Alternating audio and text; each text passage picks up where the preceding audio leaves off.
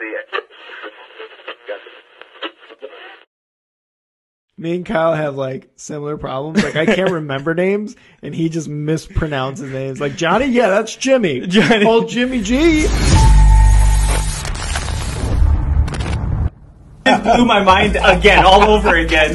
You're I like, I, have have him winning the Steelers. division. Well, Wilson's another guy where if Seattle's stupid enough to let him go, I was raving on Russell Wilson in our last episode. Call it now.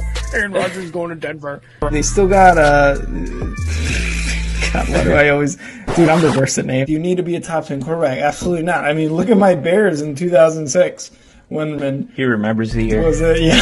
Oh, 100. percent I remember that loss like it was yesterday. And this is where he's wrong. What you're wrong in and what I'm right in. By the way, everybody, give me a hand for being right. Um, is that Welcome to Only Football with Kyle and Rick. This is.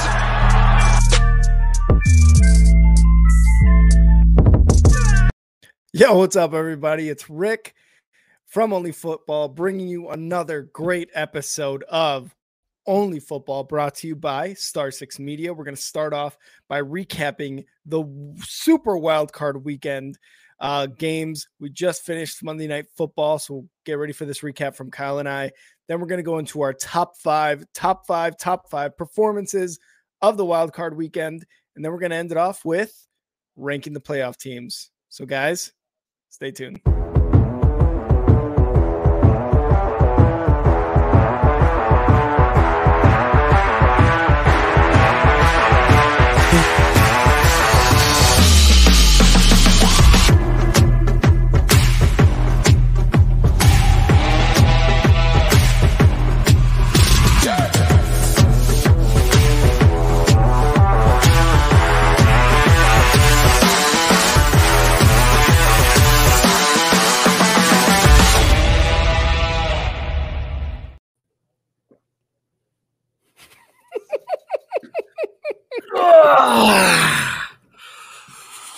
Let's go! It is go!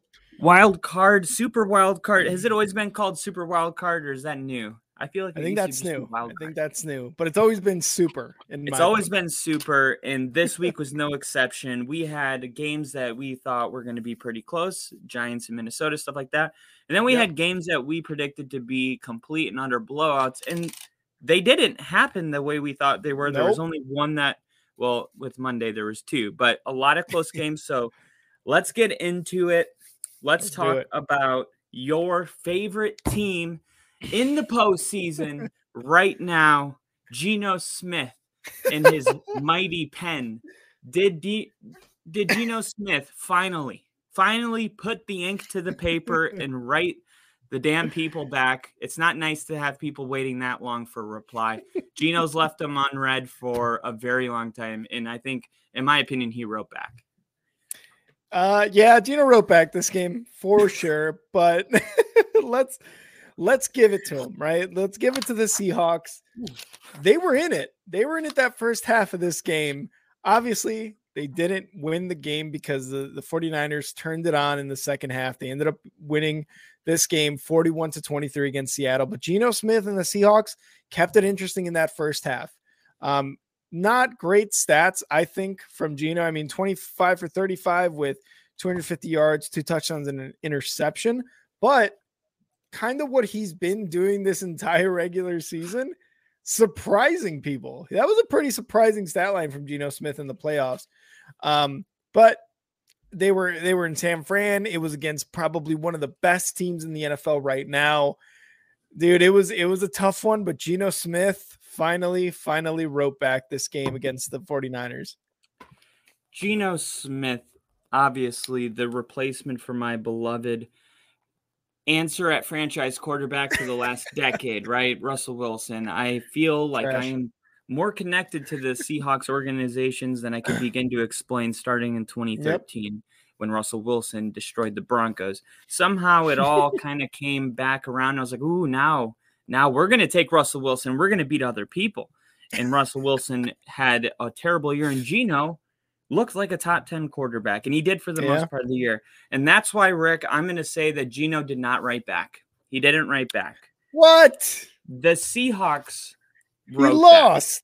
he lost, Okay. but I okay. just don't think it's I don't know. I like I've said it a million times. I don't think the 49ers A are a good measuring stick. I don't think Mhm. you can you can really measure yourself with a team that is a juggernaut. Like of course that they can Yeah. withstand that stuff. They played really close in the first half. They did go into halftime with a one point lead on the road Mhm. and I just Geno didn't I don't think he threw an interception. I don't remember one. So um there was nothing that happened in that game that you could say like oh man like you you there's nothing you can point to and say Geno made a bad read. He made a bad throw. He Mhm. fumbled the ball. He got it was just a lot of San Francisco being amazing and yeah. that was kind of my question. I I don't really think that Geno wrote back, but at the same time, I do understand and realize that there's a ceiling there. And Mhm. if your ceiling is, hey, he can get us into the playoffs, but we're not going to like beat those, you know, top dogs that are in the playoffs, but we'll be there. Is Yep. that really a realistic goal? There are some people that are okay with that. They would rather have that I can be in the playoffs then go into a rebuild and have a 2 and 16 season. Like nobody Mhm. wants that. Sometimes you you just hang on to mediocrity so you don't have to experience a full-on rebuild. And I think Geno Smith, he gives you that that uh that kind of comfort. But Mhm. I'm just going to I'm to take my hat off to Geno Smith because Yeah. even though it didn't end the way he wanted to, he outperformed everybody's expectations. It was a joke when they said, "Is it going to be Drew Lock or Geno Smith?" It was like, "Oh my god, is there a third option? Like, why are those the only two options?" Why are those the only two options? It and and we said it too in the preseason. We're like, really, this is what they've got to work with, and we saw what Geno did in the regular season. He made it to the playoffs, and I think you put it really well, right? Like he completely exceeded expectations. Another person who exceeded expectations, Brock Purdy. Brock Oh, Purdy, baby. Brock hard for Purdy. Got Kyle, Kyle, Kyle uh, crossing his legs over here because he's that Brock hard right now. Um, his stat lines were actually was, was actually pretty good. This guy went. wouldn't they uh, what do you mean? Actually, of course. I mean, first first would. time in a playoff game, uh, your sixth game in the NFL, and it's a playoff game. There's got to be some different. things, you, some jitters you work out. But you know, 18 for 30, 332 yards, and three touchdowns, and a rushing touchdown, by the way, by Purdy. So And four total touchdowns from this guy, and and you know the three 330 passing, and he had 16 rushing on that touchdown. Very, very good stat line from Purdy. Christian McCaffrey caught a touchdown. Deebo Samuel caught a touchdown. Elijah Mitchell caught a touchdown. This team is just built for the Super Bowl. This team is built for the Super Bowl. The 49ers are built for the Super Bowl right now. And Kyle Shanahan, the fact that he is their coach, makes it that much better. It's making it that much better right now. And they they they played a hell of a game. Mm. Again, rough in the first half, not rough, but they were it was starting to get like, okay, why are the Seahawks keeping up with the 49ers? And then they just turned on the Jets in the second half to destroy them 41 to 23. Without without taking too big of a deep dive into in the to the Seahawks whether they deserved or not to be in the postseason, I will say the Seahawks were not the greatest team in the NFC, right? They were a seventh seed. They were actually the worst team in the NFC. So mm-hmm. I, I do think you have to kind of manage expectations. And we talked about that on Monday night, right? Dallas mm-hmm. is going to be all freaking Brock hard because of that game. But you got to remember the, the, the Bucks were, you know, not the Bucks that we knew all year. And tonight was no exception. The 49ers, however, played absolutely just lights out. Now that first half, I'll say Brock Brock Purdy looked like he was he you could see that there's a little pregame jitter. Like there was a couple Yeah. throws that you could see. But if that's what he looks like when he's, you know, under pressure, okay, sure. That is fine. You you want to go out there and you want to overthrow one and throw one throw one at someone's feet because you feel like the pressure is getting to you. All right. The fact that he went into halftime and Kyle Shanahan's message to him was like, hey, and I love this. Um, Kyle Shanahan said, Brock Purdy doesn't act like a rookie, so we don't treat him like one. Yeah. So and and when you're having a coach like Kyle Shanahan, he's going to hold you accountable. His Mm-hmm. message to Brock Purdy was not, you know, just like no warm fuzzy message. His message was their plays have been there. You need to make them. yeah. And that is, I mean, he's right. There were plays to be made that were left out on the field in the first half, but it he did he looked fine in the first half. He didn't look bad in the first half. It's just Mhm. To the their expectations are very high of themselves and they were losing by a point. That's really why there was pressure to be like, hey, there's some plays out there. If it was 14 to 0, I'm sure it would have just been like, let's just keep doing what we're doing. You're losing. Yeah. Like something's Mhm. got to, you know, switch. So what did he do? What did he do? Well, this is the kind of switch that he made. Okay. Mm-hmm. Purdy became only the seventh rookie quarterback since 1970 to win a postseason game since Russell Wilson. Wow. There's that circle of life again. He became the first rookie quarterback in the Super Bowl era to throw three touchdown passes and have a rushing touchdown in a postseason game. So the Yep. fact that he threw three and ran one, he's the first rookie to ever do that. His 332 passing yards are the second most by a rookie in his first playoff game. And his game ranks third in 49ers postseason history for single uh, game passing. The Mhm. other two spots are held by Joe Montana. He's got number one Wow. at 357, and he's got number two at 347, and then 332, Brock Purdy. Insert Brock Purdy right there. Yep, right under Joe Montana. Yep. Yep. Um, Impressive.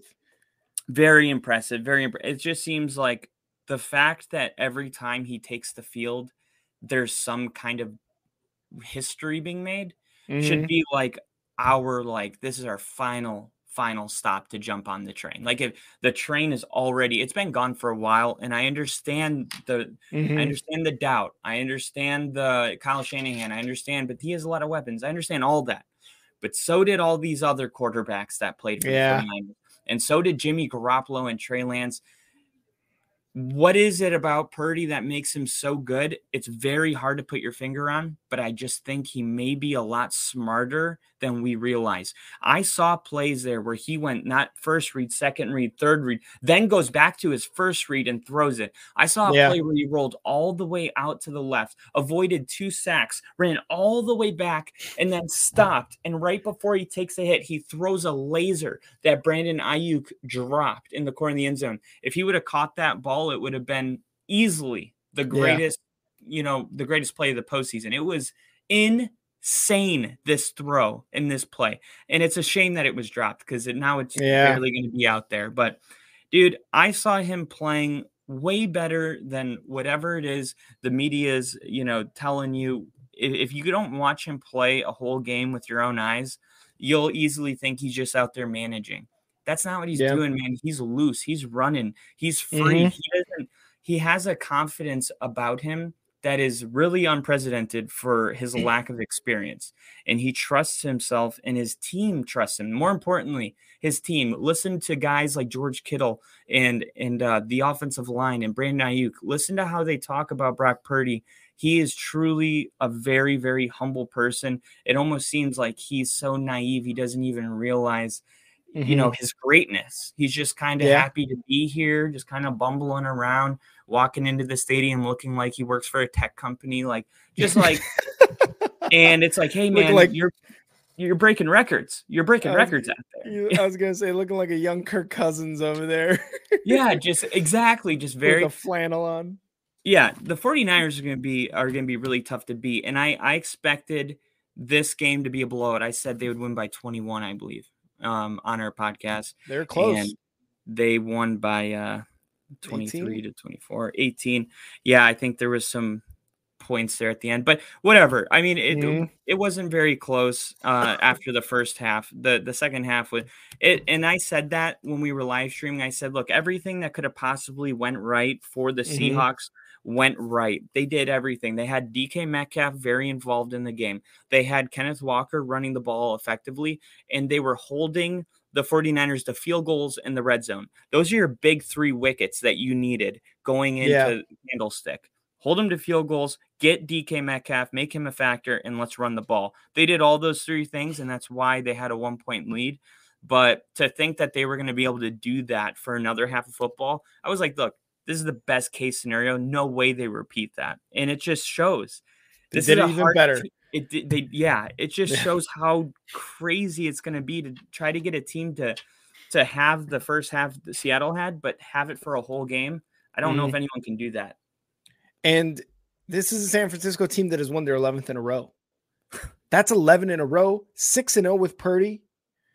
Like, yeah, uh, this is insane, right? Like, just another history, like, uh, check, Oh, right? yeah, Purdy's never lost yet. he has not lost a game yet. It's just insane. And you, you know, you mentioned all these things. You mentioned the game, what they did. Their defense stepped it up completely. Three sacks, I think. A bunch of just, just they were everywhere. They swarmed this Seattle team in the second half. Um, I will say on Saturday when I was in Seattle, spirits were not high after that that game. I'll say that much.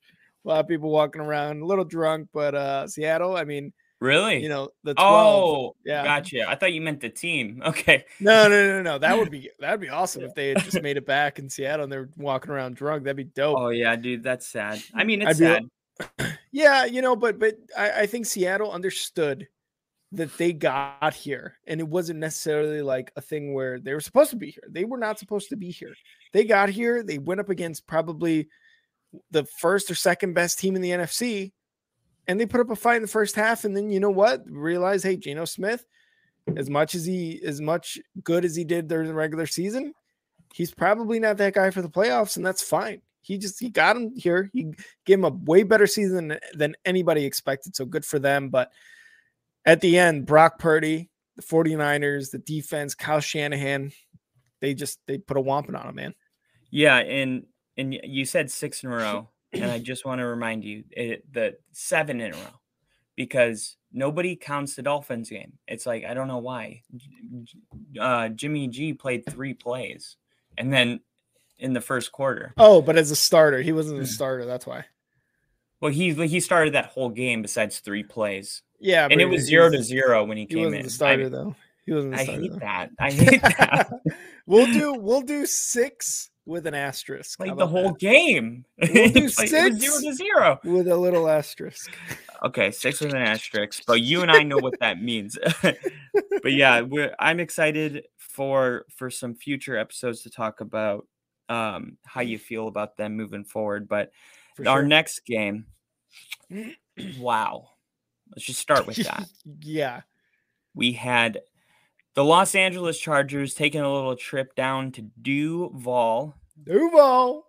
Pretty familiar with the area, pretty familiar with the fans, pretty Mhm. familiar with the expectations when they drafted Trevor Lawrence. And I would say his first half was about as bad as you could have ever painted that picture. His first pass Yeah. attempt was an interception. The first play was a run. The 2nd Mhm. play was an interception. It got batted down by two people. Two people tipped it and it got intercepted. And it just seemed like everything that could go wrong did go wrong. And eventually it was 27 to 0. And I, dude, you find out what a person's made of. And I know that it's never impressive to go down 27 to 0. Like it's very hard to be impressed with that. But it is Yeah. also very impressive to see somebody that is literally on a national stage in their first playoff game ever. And Mhm. the expectations f- for Trevor Lawrence, right? When when Brock Purdy goes out there and balls, it's like he's playing with house money. When Trevor Lawrence takes the field, it's like he's supposed to be like Peyton Manning. So Yeah. there, it's not the same pressure. So Mhm. Trevor Lawrence goes out there and has a four interception first half, and the his ability to just keep his head up above his shoulders and just go Mhm. out there and put together a comeback. And I what Doug Pederson had the identity that team they have an identity. They they play for each other. They they love each other dearly. Like Doug Pederson is like a father figure in the locker room, and it's just it's so night and day from what they had last year with Stinky Finger. Like way way different. and and uh, I I really I really thought just the fact that Trevor Lawrence was able to to get that his team back into this game was one of the most impressive things I've seen in a long, long time. And uh, last thing I'll say, when this Mhm. game ended, uh, and we turned the live stream off, dude, I was upstairs and my heart was beating so fast. Like I had so much adrenaline, I couldn't sleep. Mhm. I was so excited and happy. I felt like like how it feels when your team wins. But Yeah. just because of how amazing the story is, and I also had friends in the crowd and stuff, but I had so much just sheer adrenaline running through my body after that game. It was one of the most fun games I've probably ever seen in my life. And um, I'm sure at one point you looked at the score and you were like, damn. Yep. right? And then you probably did it again later. When Yep. 27 0, 27 7 going into the going into the third quarter. And somehow the Chargers lose. How is that fathomable? The Chargers scored 27 first half points and three second half points. And and it, four interceptions, you can't win when you score 27 points in the first half and you get four interceptions off this quarterback, that's just like going into the second half. That's either like you've got you were just up your own ass too much or the coaching was bad. In this case, Staley fucked it up, man. Staley fucked it up for the Chargers. What I will say though is that defense seemed like it quit.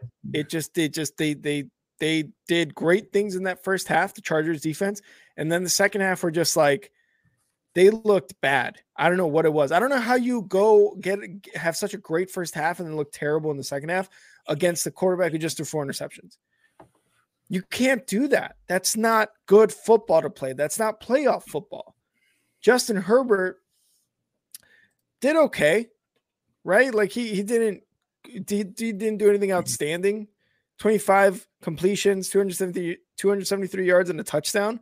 Like nothing, you know, amazing. Austin Ekeler was basically the guy for for the Chargers in this game. Two touchdowns scored, but man, dude, I I just I don't know what to say for this for this Chargers team. But they, what have we been saying all year, and what have we known for our entire football lives? The Chargers, they Charger sometimes, just like the Cowboys. They cowboy.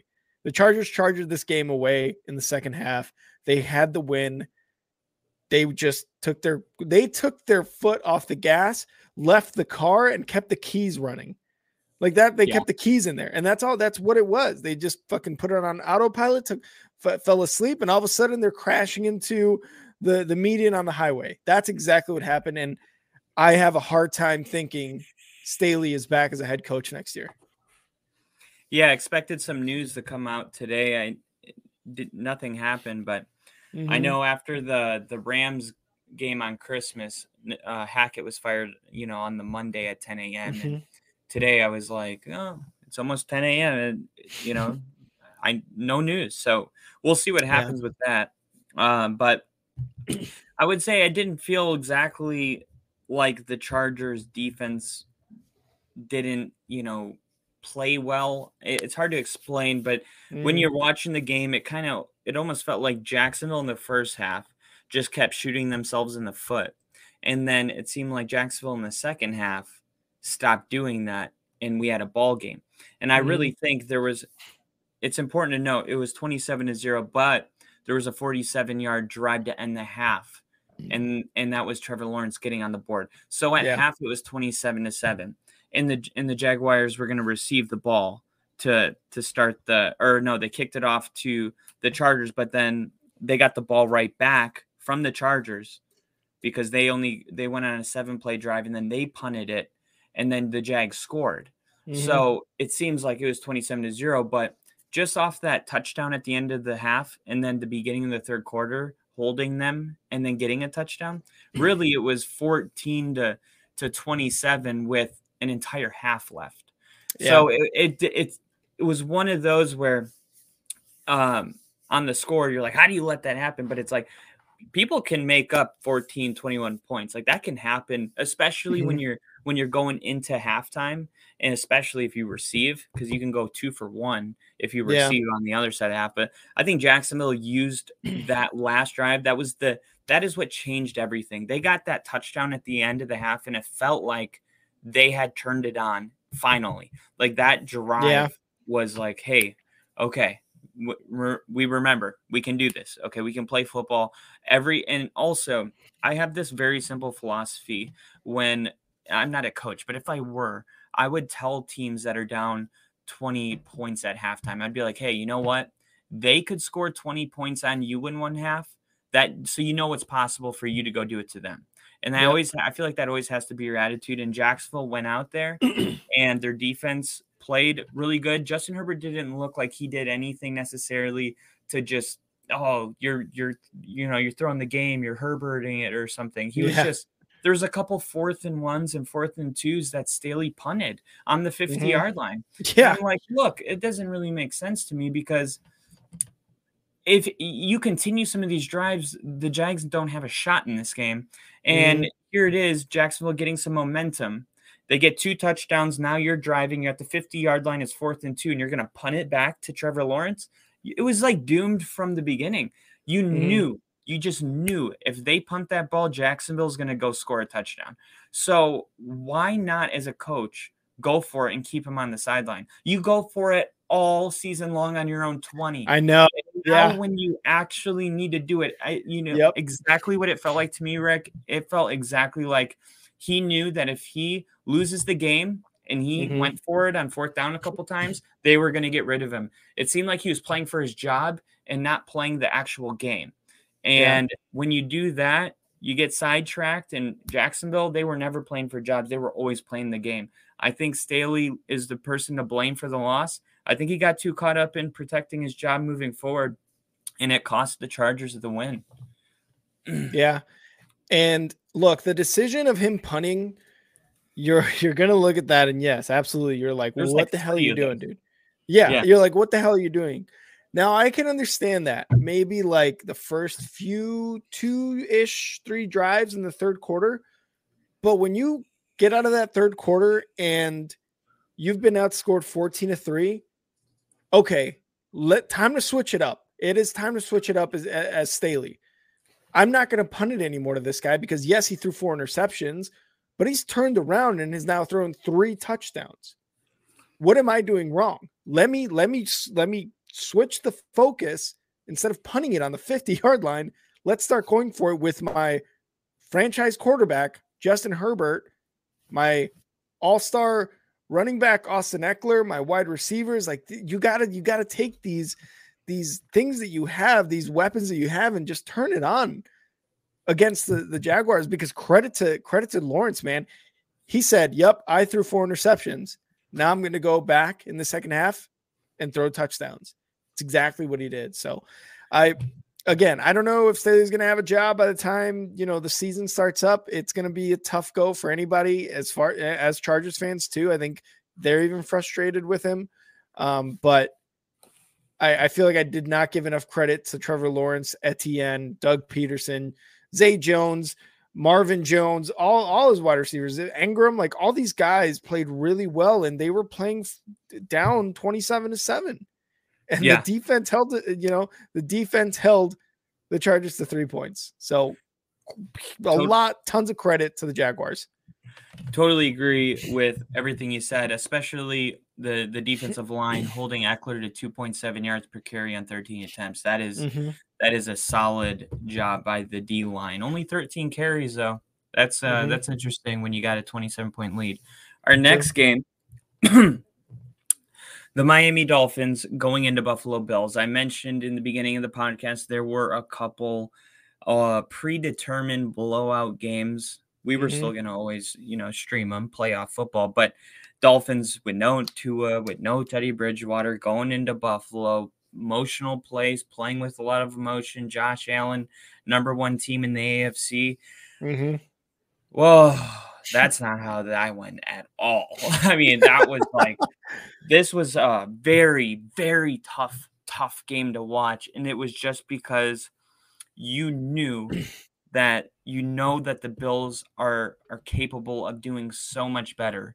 Yeah. And you just there was so much that they were able to do a couple like there was a couple times that they wanted to score before the end of the half. So they called three plays and just like that they have 70 yards. One play mm-hmm. to Diggs, one to Gabriel Davis. Like their ability to just you blink and they're on the other side of the field, that was mm-hmm. there. But then there was a lot of this other stuff, a lot of just Josh Allen throwing it downfield into double coverage and it gets picked. Yep. It's just like forcing the ball because you the game was getting close and it was uncomfortable probably Mhm. at home. Like, hey, we can lose in the playoffs, but we we can't lose to the the Miami Dolphins playing with Skylar Thompson. That is Yep. absolutely not possible. And I think it started uh, changing the way that they were playing. And I just, I, I, are the Bills? Is this any kind of representation of what we should expect from the Bills, or is this a total fluke? And uh, you got to give credit. I will give a lot of credit to Mike McDaniel. He Mhm. tried to make the quarterback position very simple for a Skylar Thompson with very little experience. He had his team ready to play. I'm sure he said something like they didn't give us a chance. You know, the the underdog speech and Mike McDaniel is a is a realist. You know, he Mhm. might have sat down with his guys and didn't do a hoorah speech. He might have been like, Yeah. yeah, we have no business winning this game. They are much more talented roster today, but wouldn't it be cool if we win? Wouldn't that be cool? Wouldn't that Wouldn't like, be dope? wouldn't that be something like he- you could Yeah. hear him doing?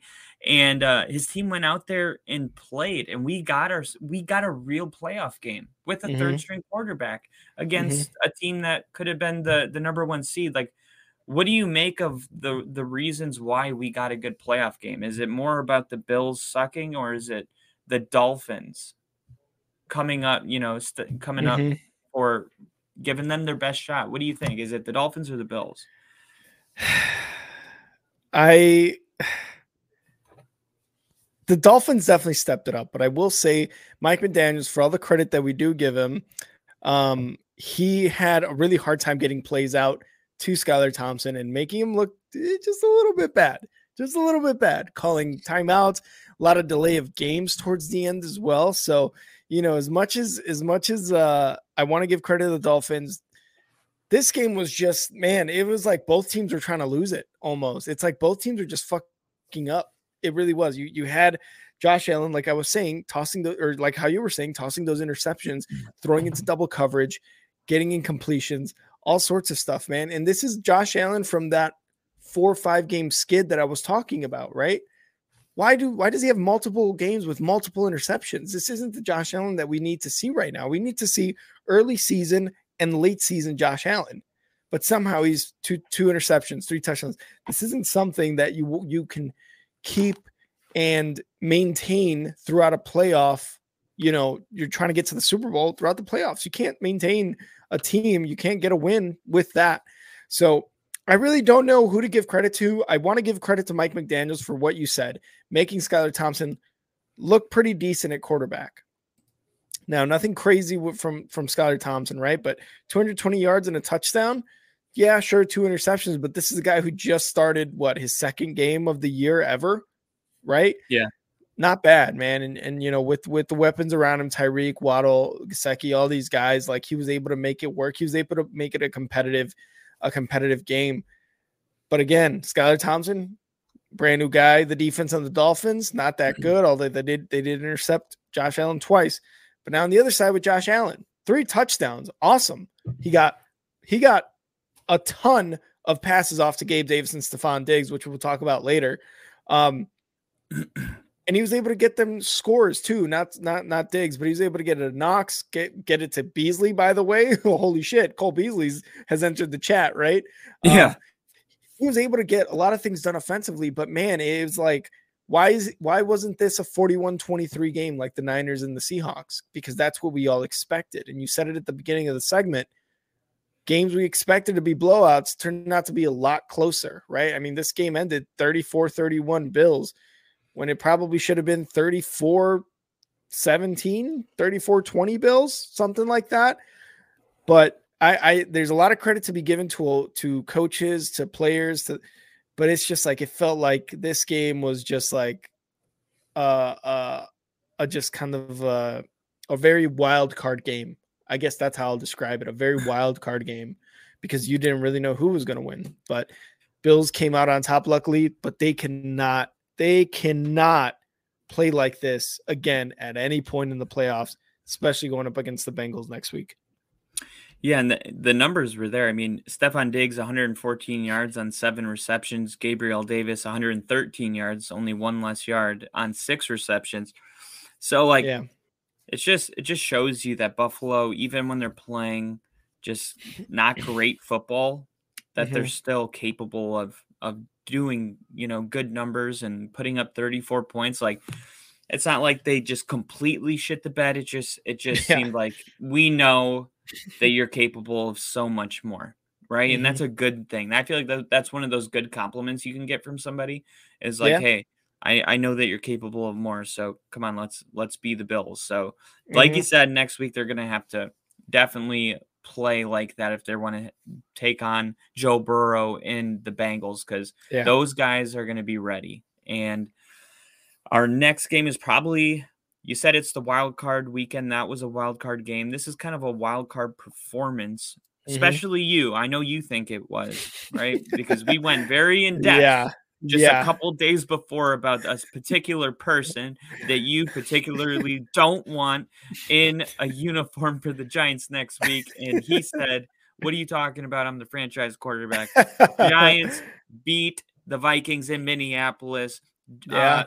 Uh, dude, Daniel Jones has a just lights out performance. He's got Mhm. an insanely high QBR. He rushes for over 70 yards, averaging Yep. 4.6 a carry.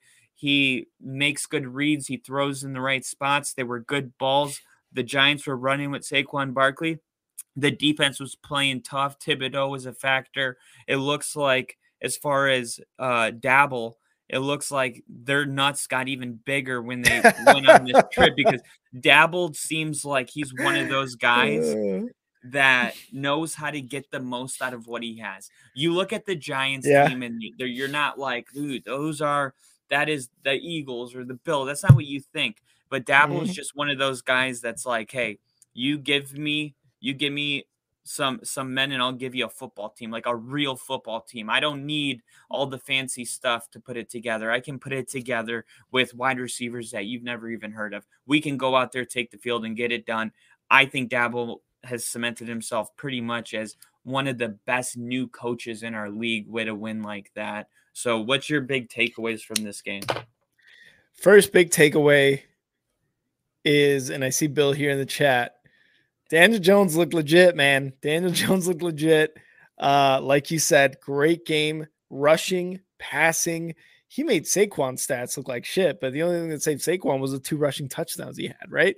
He was getting the ball to no name wide receivers, the guy who was on the waiver wire, right? Like not too long ago. Um, so Daniel Jones looked good, man. He looked really good. And and my second takeaway is the the Vikings frauds. This entire season frauds at home, same weapons, fraudulent defense. Now I will give a lot of credit to uh, uh, uh Cousins trying to make this a game, right? Because I mean, two touchdowns, 273 yards, like he was trying, he was doing his best, no interceptions. But what have I been saying this entire season? That Vikings defense is sus. And they showed it today in a game they needed to win that Daniel Jones and the Giants can absolutely destroy them. And we've seen them get absolutely absolutely destroyed by teams. But this is just another this is just another example of why that Vikings defense needs to be priority number one into going into the offseason for the Vikings.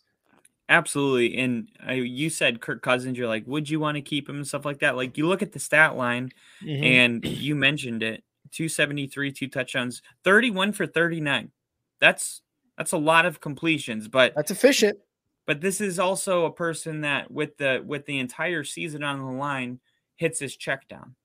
Yeah. Like yeah. like brother, you got to at least get the ball to the line to get. Like you can't you can't Yep. throw a check down in that situation. Like the where's Justin Jefferson? I get it. You got him double covered. Thielen, like where's Dalvin Cook? If you're gonna throw a check down to somebody, not Hockenson. I know he had a really good game, but Yeah. Dalvin Cook's your playmaker. You get maybe you get him in space. Okay, we got a chance. But Hockenson caught the ball and he was immediately, you know, tackled, and it was just kind of like that's how the season ends. That's your Mhm. big play on fourth and eight with everything at Yep. stake.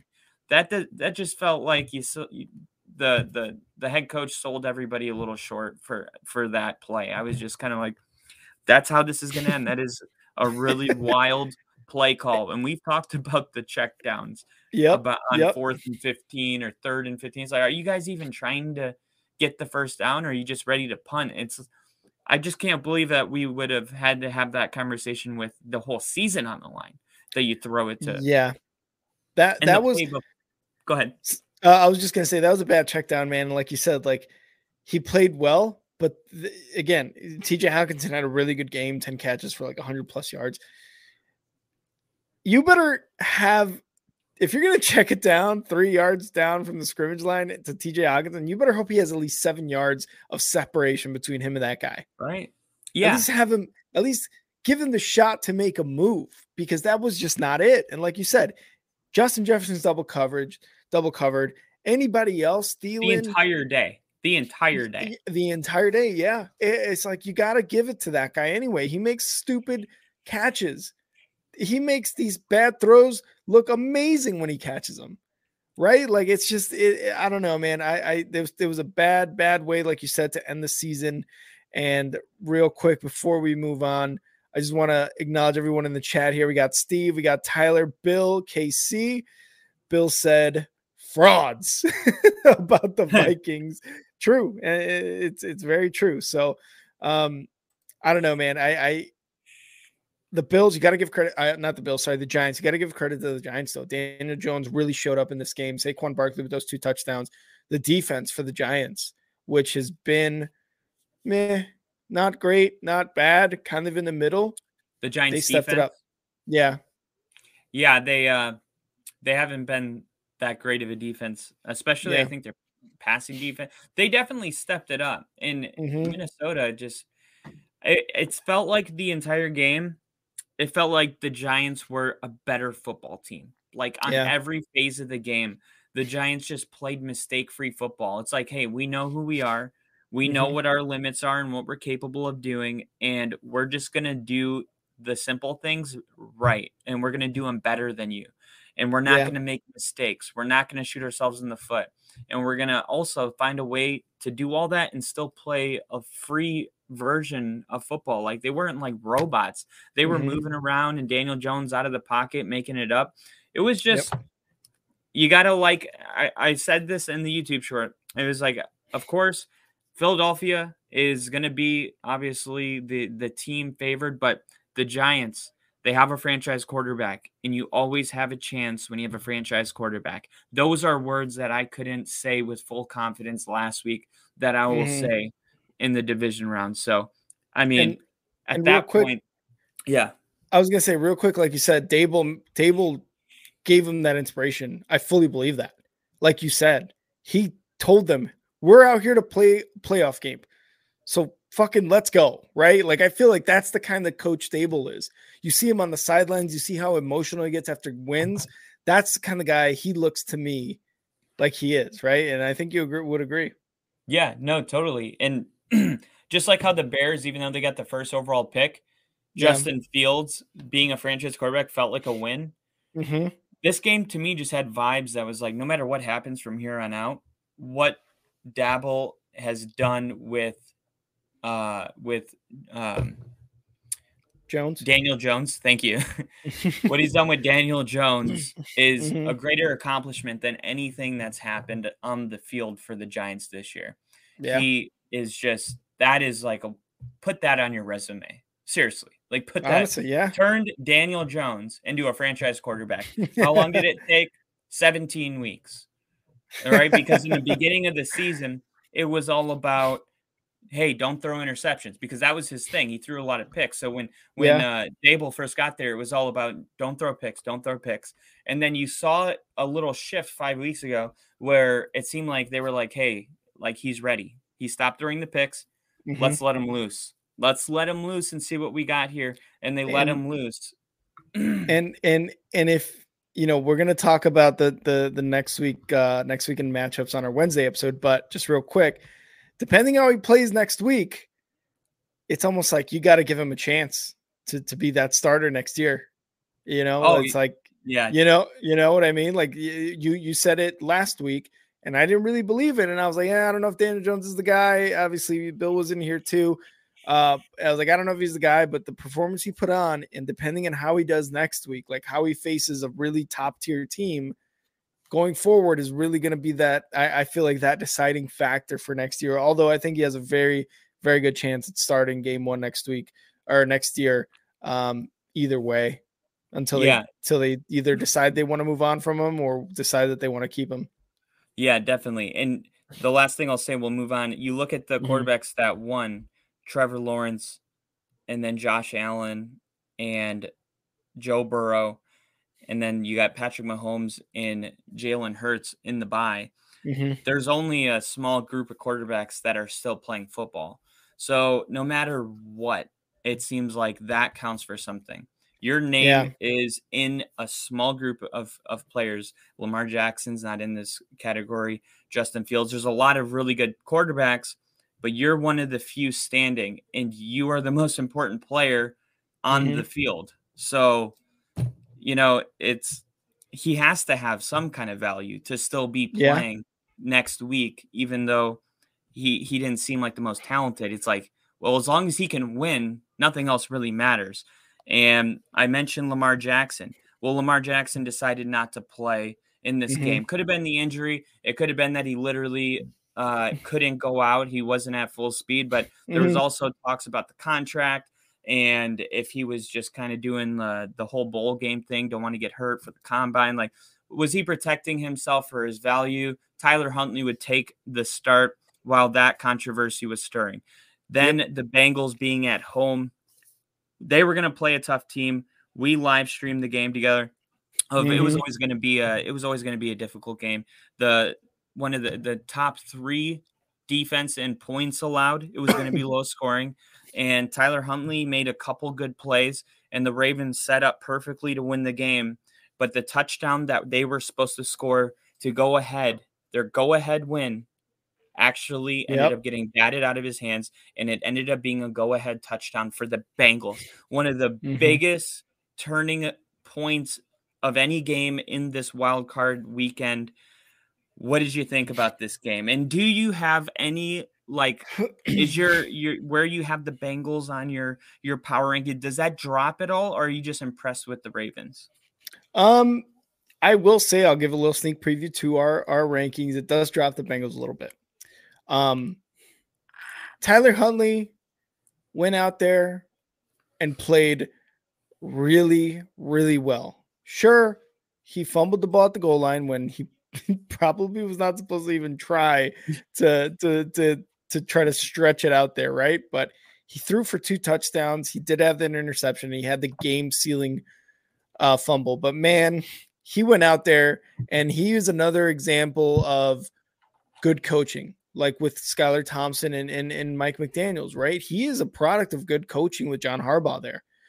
He did really well. It almost seemed like uh, you know, you said you you said Mike McDaniels made this a very simple offense for uh Skylar Thompson. Felt like John Harbaugh did the same thing for for Tyler Huntley, and he was able to perform very very well. This this was this was a close game up until that that that fumble, right? It's I mean it's 24-17. If it wasn't for that fumble, it would probably be going overtime. Maybe the Ravens got in the lead. Maybe Joe Burrow has to turn it on. Maybe and then it goes into overtime. Whatever. This was a very good game by him. Um, Gus Edwards, J.K. Dobbins, uh, they played really well as well, rushing the ball. Mark Andrews at 73 yards. Demarcus Robinson and J.K. Dobbins both had a, receiving touchdown. This game was was uh it was a good one. And and if you didn't see the short that Kyle posted of us reacting to that 99 yard touchdown by uh I forget who the who the Ravens guy was that scored it. Uh The Michigan was, uh, bully. yeah, yeah, yeah. yeah. Um it was uh Hubbard, that's who it was it was exciting. It was an exciting game, and and we really thought we were going to see the Bengals possibly lose or possibly go in overtime for a possible loss. Um, but it was an exciting game, and like I said before, you know the Bengals knocks them down a little bit on my on my uh, uh power rankings as far as um playoff teams because honestly, Joe Burrow didn't have a great game. 209 yards and a touchdown. He didn't have really a great game, and and and I feel like his defense kind of bailed him out there. It, it, it I don't know what it what it was, and, and it's Tyler Huntley. It's a third string quarterback. Someone, it's not Lamar Jackson. It's a guy who relies on Mark Andrews to get his a lot of his passing or even his running backs, right? Like he, a lot of his passes were to J.K. Dobbins, were to Mark Andrews, a lot of this. But Joe Burrow, man, he couldn't take advantage of a of a team with a third string quarterback and was only able to score 17 points, something that they've been doing basically there the entire season without Lamar Jackson. Um, even the running game, Joe Mixon, only 39 yards on 11 carries. Uh, Perine, two carries, three yards. Um, but the best player other than Burrow on this Bengals team was Ja'Marr Chase. He had nine receptions for 84 yards and a touchdown. There really wasn't too much to say about this Bengals offense because it was pretty like it was very average. Um, but it was the defense really that came out on top and and and saved their ass. Yeah, I think I think you got to give the Bengals a little more credit because no. the the the Ravens are the Ravens are a good defense. Like they they have yeah. a good squad. They keeps they keep uh man, they scored 24 points and they they normally don't give up that. I know there was a defensive touchdown, but 17's about where they normally score. But even yeah. last year, right? This Bengals team was good enough to make it to the Super Bowl last year. And they they they beat the the Las Vegas Raiders 26 to 19. Then they mm-hmm. beat Tennessee in the divisional round 19 to 16. Not even 20 points scored in that divisional round, right? Yeah. Mike yeah. Vrabel, a hard-nosed defensive football game, and then the Chiefs, they win in overtime with 27-24. So like to me, I I understand that like we're so accustomed to seeing like 34. Like the best offense is 34, 37. Yeah. But sometimes you just need a guy that can just get every game's different. I do think the nature of this Baltimore game, it was going to be a low scoring game. And Joe mm-hmm. Burrow needed to make sure that he didn't make any mistakes and that he mm-hmm. took care of the football. And I still mm-hmm. saw him make great throws under pressure, knowing where his reads were. Like everything that happened in this game just seemed like a continuation of the playoff games that they won last year. It's not, it doesn't jump off the screen like the 49ers Seahawks game. But when the game's said and done, the Bengals will be the team to move on to the next round. and it seems like no matter who they play, they mm-hmm. game plan differently and they find a way to get just enough done every week. And that's all that really matters is that you get enough done to beat the Chiefs in Arrowhead. Uh, you know, yeah. and next week all that's going to matter is that they can get enough done to beat the Bengals uh, in in Buffalo. But to yeah. to to think like, uh, you know, Cincinnati is like, you know, knock them down, you know, a bunch. of. I, it's the playoffs. John Harbaugh is in a fantastic coach. He's a great coach. The running back playoffs. They average five yards a carry the Dobbins average five yards of carry. The other guy averaged like I think over three. They were running the ball really good. I mean, mm-hmm. it's mm-hmm. playoff football, so yeah. maybe maybe you're right. And I just I I'm a little slow, but I think I think the Bengals may still be the team that we think they are, and yeah, I I respect your point, but I, I'm just going to propose that the Bengals yeah. are the same team that we thought they were going into the game. And it's and, funny though how you can get a win and still knock someone down. Yeah, and and you know Casey here agrees with you. You rarely see an individual player play great every game. Burrow has the leadership qualities to succeed. A W in the playoffs is a W, and yeah, they move on. They move on with a W, whether it was a defensive touchdown, whether it was a field goal, whether it was Burrow running in for another touchdown. The one thing I don't like seeing, right, is we talked about Purdy, how well he performed in his first playoff game. Joe Burrow has been here. Um, and I'm not going to be one of those guys that says act like you've been here before, right? Like, but to to to an to a certain extent, you got to, right? They won, absolutely. But man, like you had to like, and again, no, no, not discrediting the defense for the Ravens, but kind it's a are. quarterback. It's a quarterback driven game. The, the quarterback has to has to lead these this team during times like this where it's like we are not getting it done, guys. We're we're we're tied right now with the Ravens, and they are at the one yard line. Luckily for the defense, they scored. We've got to put on another touchdown. We've got to get in field goal range to make this a two score game. He has great leadership qualities. Don't get me wrong. He's a winner. He went to the Super Bowl last year in his second season as an NFL quarterback. I'm not saying he's a bust by any means or that he he you know cracks under pressure, but against a, a Ravens team with a third string quarterback and a very good defense, don't get me wrong, you still got to be able to kind of like make these plays to where you are advancing with a little bit more confidence from not only yourselves but from like people in the media, the, the your fans, the other teams. You want to go into the next matchup thinking these guys are scared of us because of what we did against this team. Yeah, and the if you actually look one this is the last thing we'll move on, but Joe mm-hmm. Burrow's only thrown over 300 yards one time in all of his postseason games, including mm-hmm. the Super Bowl. So I do think that a lot of teams go into a Bengals game and they're like, hey, just like the Justin Jefferson thing, they're like, our game plan is going to be we can lose, but we can't get beat by this guy and this guy. And a lot mm-hmm. of that is focused on that. So they're like, okay, then we're gonna run the ball because you're gonna, you know, play play soft defense so we don't throw it. And then they run the ball and it's lower scoring. And they're but I I do want to say it sounds like you're saying like you have got to get Ja'Marr Chase involved. Like you, you got to find a way to get him more involved in the game. But he was targeted 12 times and yeah. he had nine receptions. So I do think like I do think that he had Ja'Marr Chase involved into the game. And I just think maybe you for comfort you would like to see a, a little bit more points. But I think the the Ravens defense that he just played Mm-hmm. The the Raven the the Bills had a good defense going into the league, but it's gotten softer as the years gone on. And I I think that this is the least amount of points the Bengals will score for for the entirety of the playoffs. And I hope so. This might be the best defense that they play in the playoffs. It might be, yeah. Unless I mean the the Bills have a pretty damn good defense, but probably not up to the Ravens standard. You're right, but yeah, hopefully, hopefully they score way more than 17 points. It, I uh, also put it this game. way: if if they need to, if they need to, they will. And I have no doubt that if the Bengals weren't playing with a seven point lead and they were playing behind 7 mm-hmm. then they would have scored more points. Like I just think each yeah. each game has its own narrative, and they didn't need to to run the score up. They were they were playing with their lead and they were comfortable, but.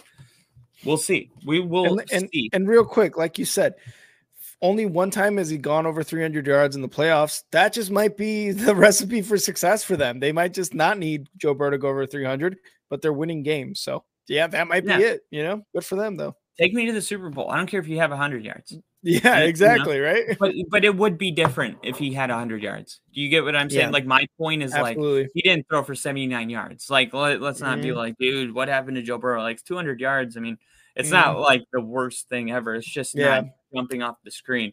So the the the next game kind of does jump off the screen, even if all you're doing is looking at the score. The Dallas Cowboys were three point favorites to beat Tampa Bay.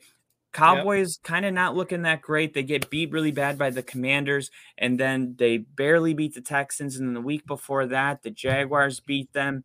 And you go into the playoffs feeling like how you feel about the Cowboys all the time. And you're even kicking yourself for perhaps putting them in your top five, top five, top five. I know I was. and then the Buccaneers He's real the, personal. very personal. And then the but something everyone can relate to. You know, at one point we are like, damn, when they won, when they scored 52 yes. points against the Colts, we are like, mm-hmm. there's a lot of power in this team. So oh yeah. And then the Bucks, you know, they they're just lackluster all season long. But then the one game that is a win and get in against the Panthers, they let Tom Brady just get loose, and Mike Evans has three touchdowns. So you get this matchup where the Cowboys are kind of you're down on them and you're up on the there's optimism with the Bucks. Tom Brady playoffs, you get emotional and you pick yeah. the Bucks. Dude, none of that mattered today. The Cowboys came out and they just took care of business. They mm-hmm. the the first four drives were punt, punt, punt, punt. They gave each other the ball back and then the Cowboys finally drove down and got a touchdown. And then the mm-hmm. Bucks got the ball. They drive all the way down. They're on like the three yard line, about to answer. They missed their extra point, so a touchdown would give them a lead. Tom Brady, a stat appears onto the screen, and it says Tom Brady hasn't thrown a red zone interception since he was a Patriot. The next play, he throws an interception on the red zone. The bad luck, they they they paid him to do it, man. I'm positive because every time they do that, they'll be like, he hasn't missed an extra point in 700 snaps, and then the next extra point goes through, and you're like, dude, how does that happen all the time? Well, yeah, it happened again, and it felt like a moment that changed everything. You get a touchdown there, you take a one point lead, you kind of have this back and forth feeling, but instead, the Cowboys get the ball and they go down and score and never look back. Does this, we talked about it a little bit.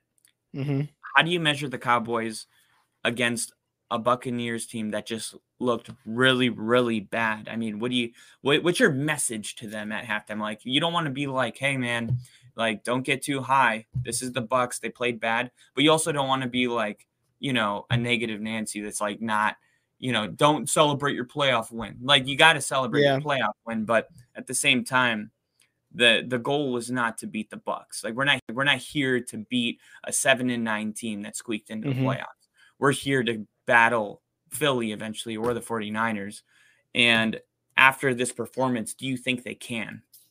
the if I'm the coach of the Cowboys, right, and and obviously they won this game, and I'm going into the half tw- up 21-0, I'm looking at every player right now, and I'm like, you're beating Tom Brady in the fucking playoffs. Stop what you're doing, because you are proving to the NFL that the Cowboys deserve to be in the playoffs. You are beating Tom Brady, one of the most prolific, if not the most prolific quarterback in the NFL of all time. You're beating him right now. And that should have and and that's that's the message i'm giving. I don't care about a seven and nine tampa team. I don't care what they were doing against the uh bad teams better teams whatever teams. You are beating tom brady a super bowl quarterback seven time one with this tampa bay bucks team you are beating them. So keep the gas keep the foot on the pedal and keep keep going. And that's what they did because tom brady and we were doing the live stream and, and if some of you guys were joining us in the fourth quarter we were like Almost did it. at the end of the third quarter we're like here we go. There's tom brady. He scored right before the third quarter ended and we were like here we go. They were up uh 24 6 the cowboys were up 24 6 but we're like they have a whole quarter to go and tom brady can do it tom Yeah. brady was able to score another touchdown but that was it and and the Cowboys, man, the Cowboys look good going into this matchup against the uh the 49ers.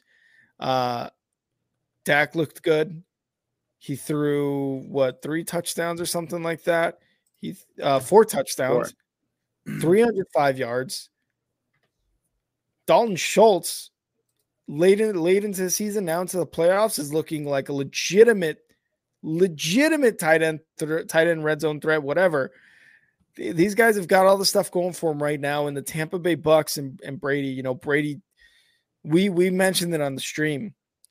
The respect for for Brady, because even as he's down 20, 31 to 6, he's still coaching his guys. You got to get in here. You got. That same fire and passion, I'm sure, from when he was playing football in Michigan or his first couple years with the Patriots. Like that same fire was showing in a game that everyone in the stadium and even he knew was over. So mad respect to him. But the uh, uh, other than his receivers, I mean, Brady threw it 66 times for 351 yards, and he got 10 to Godwin, seven to Julio Jones. By the way, Mike Evans at six, all Shout out over Julio Jones. yeah, all of them 70, all, all of them over 70 yards receiving. He was trying and he put his put his game out there, man. He put his best out there. So props to that. But the Cowboys are looking like a very legitimate threat going into this game against the 49ers. Yeah, I would I would agree. I think the uh the Cowboys have definitely the uh Dak looks like he should be the franchise quarterback for the Cowboys. He looked Mhm. um he looked locked in. You know when you you just it, it could be a sport, it could be cleaning, but whenever you get like super locked in, you're Mhm. just you're in that mode where like you know you can't lose and it just i could see dak on his i think it was his second maybe his third drive before the half ended when they got that another touchdown to end the half I was Mhm. like, man, Dak is really locked in right now, and Yeah. it just I've seen him look just so average that it was kind of like it was almost surprising. I was like, dude, because uh we've seen Dak throw a lot of bad passes, a lot of interceptions, like and Dak just seemed like he was making the right reads, the right throws. Tony Pollard, there's a lot of weapons on that team, and T.Y. Hilton has been a good addition as well. hmm And I guess the concern moving forward is okay, Dak had a really good game, but what does that mean for next week? Because Tampa Bay's defense, they're not terrible, but they're not the 49ers. They're not, it's not Yeah. Nick Bosa. So it's it's a great tune-up game, but they're gonna have their hands full. They're gonna have their hands Yeah. full. And if their kicking game was as good as it was tonight, it's going to be a rough go for Oh, the, for, dude, they're gonna have to get a kicker. Yeah, they really are, man. But whatever his name is, Brett Maher, Mar, I forget how to say his last name. Um, John had a tough time. Four missed extra, extra, extra points. Finally got the fifth one. Um, so it, it's just he's having a tough time. But do want to get to this comment here by Bill. Anyone hear about the Bucks receiver that got carted off? Is he okay? Yes. So Russell Gage from Twitter, what I just saw right now, he was in the hospital being treated for concussion, possible neck injuries, but he's got movement in all of his limbs, like fingers, toes, all that stuff. He's talking. So he seems to be okay. Scary moment there on the field, obviously, um, in that game. But yeah, he's doing he's doing well. Um, but yeah, dude, the kicker, the kicking game from the Cowboys, it's going to be rough. And against a very, very good defense against the 49ers, it might be crucial. It could be a crucial part of the game next week for the Cowboys. Yeah, I think uh, we're, I don't know if you were on or not, but I I mentioned I was like, okay, they're lucky enough where they're in a game with the Bucks that it doesn't matter, but when if they're gonna go into Candlestick and try to win, Mhm. every point's gonna matter. I mean, Yeah. every single point, and I don't know what you do at this point. I mean, are there kickers out there that are just available? I mean, isn't isn't it like the isn't your thinking at least like, hey, if there's kickers available, like the first thing I want to know is like, isn't Mhm. that mean they're they're not good enough to be on a roster? Like, why are they available? They're probably Yeah. available because they're not good enough to be on an active roster. And now we're gonna bring in one of those. Uh, I mean, I feel like it's a really difficult situation, and it, it seems like every couple of years there's just this one team Mhm. that like has this brand new kicker problem now that we're in the playoffs. You know what I mean? It's like it always happens. It always happens. And it seems to like I feel like the Cowboys just get screwed. I think Um, Vinatieri had uh he was like so good for like 15 18 years and then I remember a play his last playoff Yeah. he missed like three field goals Mhm, and then retired and mhm. I was like I think he was with the Colts too. I think he was with the Colts yeah Yeah. So and uh yeah it's just it's unfortunate when you see because kicking field goals is just so mental it is so Mhm. mental and it requires so much kind of like almost like meditation where you got to just like ignore Mhm. all the pressure and just and then it seemed like every time he kicked it dude you didn't see the first three they were like you, the double Oh. doink looked great compared to these I was so I got like ESPN up with Scott Van Pelt, and I just saw them as we were talking about. I think like oh the okay Giants game or something like that, and I was Woo. like, "Wow, they were bad, bad. They were they were not even close." Like you said, they the were double not doink even looked close. better. I think you could probably have done a better job than what that happened. I'm not even kidding. I could have done it, but I I got a bad leg, but I used to be Yeah. able to to That's at least stretch a 30 yarder. These are what are these 30 these are 35 yard field goals. Yeah, thirty-five yards. I'm pretty sure. Yeah, I mean that that's how every kicker in high school can kick a 35 yard field goal. Maybe Pat McAfee. Well, well, Yeah. dude, that wouldn't that be insane? McAfee Oh, yeah. joins the the the Cowboys for for a game to kick field goals And then he misses all five. Watch. and then misses all five because he's stoned.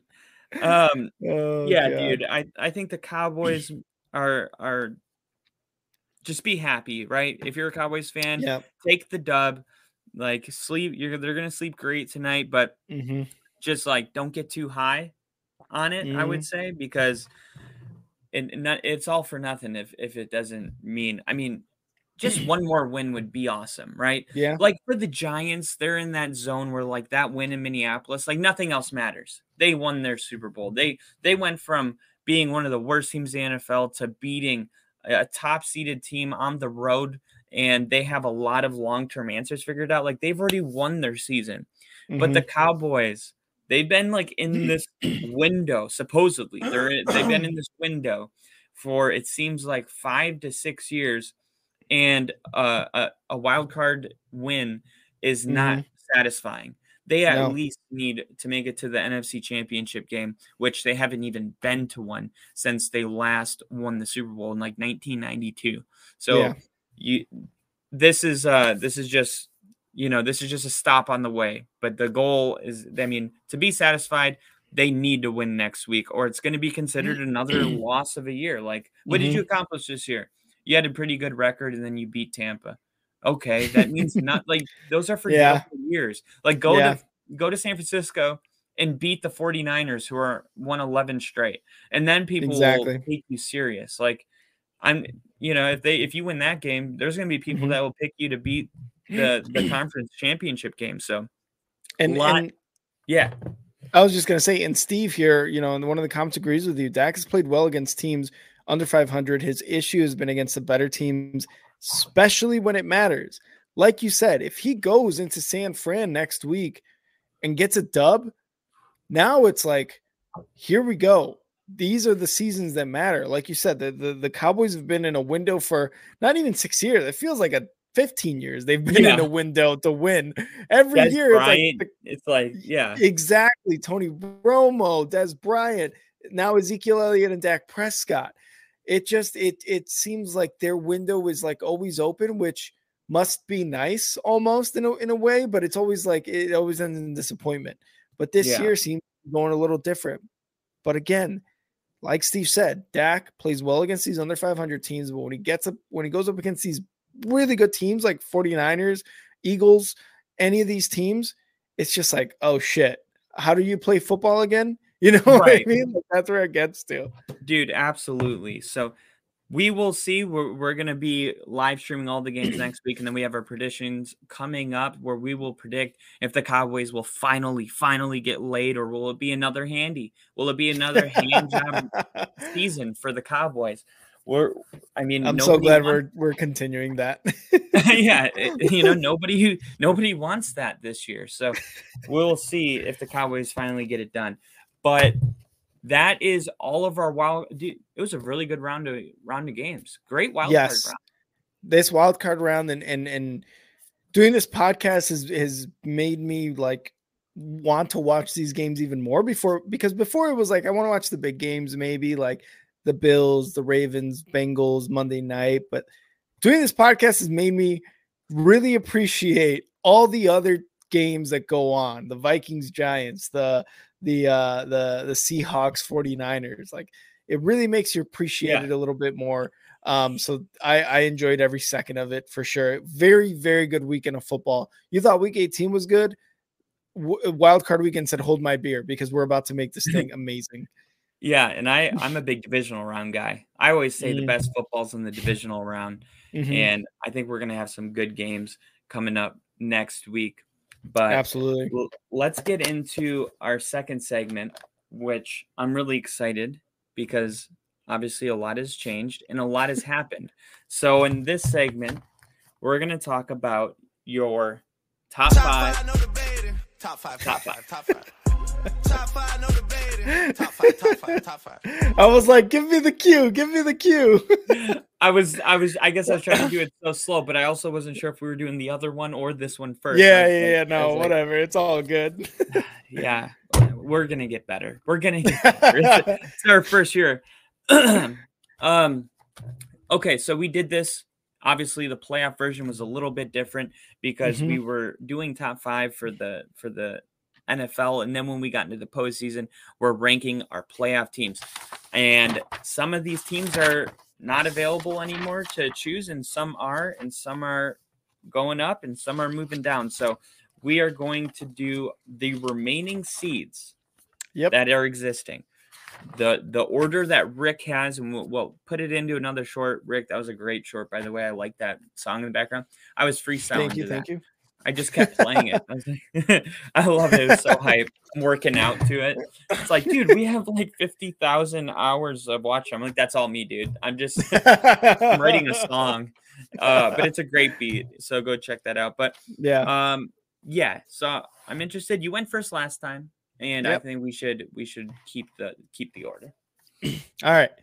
So there's eight teams remaining in the playoffs. Obviously, we had uh, uh, the Chiefs and Eagles, two one seeds on the AFC NFC, not play a game this week. So eight more teams remaining, four games next week. Let's start it off like you said. I'm going to go number eight, Giants at number eight. I'm going to go the Giants at number eight. Uh, and I did talk a lot of. I I was, I was, I was, you know, hyping them up, but, but you know, if if we're talking, if we're really ranking these teams, they're they're the number eight team, man. They they really are for me. So I got Giants number eight. Kyle, who do you have at number eight? I have the Giants. Okay. Yep. All right. so have- we agree. We agree. Yeah, we both agree on that one. All right. Let's move on to number seven. Kyle, number seven. Who you got? I had the Cowboys. Wow. Wow. Wow. I I- you have some explaining to do, I think. Um, no, it's just look, I wasn't gonna measure them Mhm, off of this game. I just didn't feel comfortable doing that. And mhm. uh when I look at the Cowboys, I see a very inconsistent team where there's some other teams that may have questions, but I feel like I kind of got a pretty good idea of who they are. Maybe they turned a page around week seven, eight. Maybe these are Mhm. the teams ahead, Duval. But I, I do think like the Cowboys are the exact opposite of what you want. They Mm. were really hot and then they went the other way. And now because they beat up on a 45 year old, you know, Tom Brady when he Mhm. has clearly not been himself all year. The Bucks Mhm. played a terrible game. It's just no, this doesn't this doesn't do anything for me. There's a lot of really good teams and all you can do is beat who your opponent is. I'm not punishing them, Yeah. but there's just other teams that I think are better, and there, there's just quite a few of them. Dak Okay, I- I- What'd you say? throwing. I just Dak Prescott. He he he leads the league in interceptions, and he played almost half the season. Like Yeah, that's true. like there, Mike McCarthy, not a great coach. R- rode the back of Aaron Rodgers for all those years, and now he's going to come out here and be this good. And when everything's going good, it's great and mm-hmm. that is undeniable. When when things are going great for Cowboys, it is really easy to slip them right back up and just and and forget about all this stuff. Their mm-hmm. dysfunctional relationship type stuff. I'm not going to do that. I'm going to remember how I felt when the Cowboys couldn't get a first down against the Commanders one week ago. so you're probably gonna be real mad at me later. My number oh seven my god! is Number one, I have the boys. Jeremy the Jones. boys on Sunday night all night. Uh, I got the Jaguars sitting at number seven. Um, look, the Jaguars had a great comeback. Trevor Lawrence showed a lot of poison coming back after throwing interceptions, four interceptions in that first quarter. But kind of like what we talked about with with with Kirk Cousins and the defense and him getting blown out some games, him having to come back, or just the team having to come back from large deficits. This isn't sustainable. The the Vikings had a lot of things go their way this season for them to get that uh, uh, NFC North crown, and good for them. They had a really good season. They were able to come back from a lot of these things. But for the Jaguars, four interceptions in the first half from Trevor Lawrence, not a sustainable way to kind of move forward in the playoffs. So they got the win. Duval, absolutely great for them. I'm glad they got a win. First first playoff win since 2016 for for uh, the Jaguars, and they're looking promising for the future. But they're going to be my number seven just because of how they played that first half. Um, and I just think every other team above them is better. I think the Jaguars will beat the Giants right now, but right now the Jaguars are going to be number my number seven team. Um, number six is yeah. what Sorry, I was I was still absorbing everything you said because uh, okay. no, you're I. Those are a lot of good points. You know, hard to argue that. Mhm. Um, and I'll be able to rebuttal it very, very, very shortly. So, what the number are we on? Number six. Number six. So I, I I think I know who Kyle has, but I'm gonna go with my number six. Kyle's about to get so angry with me. I've got the Bengals at number six. Outside the top five. I'm not mad. Bengals I'm number mad. six. I'm not mad. I'm not mad. I'm not mad. I'm just disappointed. Um, Number six. Bengals at number Understood. six. How many games have they won in a row? Do you actually Uh, know the number? I don't. I think it's like eight, eight in a row. I think them and the Bengals have won, or them and the Bills have won eight in a row, something like that. Um, but Bengals number six for me outside the top five. They struggled against the Ravens team with no, barely any offensive weapons. Um, nine in a row. nine in a row. Okay. Um, the Punish. Bengals and Joe Burrow punish them, punish them. nine in a row, drop them. Ten in a row, drop them. 11 in a row. Look at bring them up a little bit. you're killing me. You're this is hard. To, I'm killing. I I'm can- killing Bill too. He's like, "What?" no respect. The Bengals are so disrespected all they the always time. are. They always are. You're right. And and You I'm not going to. reason. I'm not going to be short of it either because I think they should have played a lot better in this game against the Ravens. Again, the Ravens defense is good, but Joe Burrow should be better, man. He should be better than 17 points. He should be better than having the defense win the game It's for better him. than Josh Allen. I don't Barely. see- I don't see the Bills in this spot. Barely. Josh Allen threw terrible interceptions. That was it.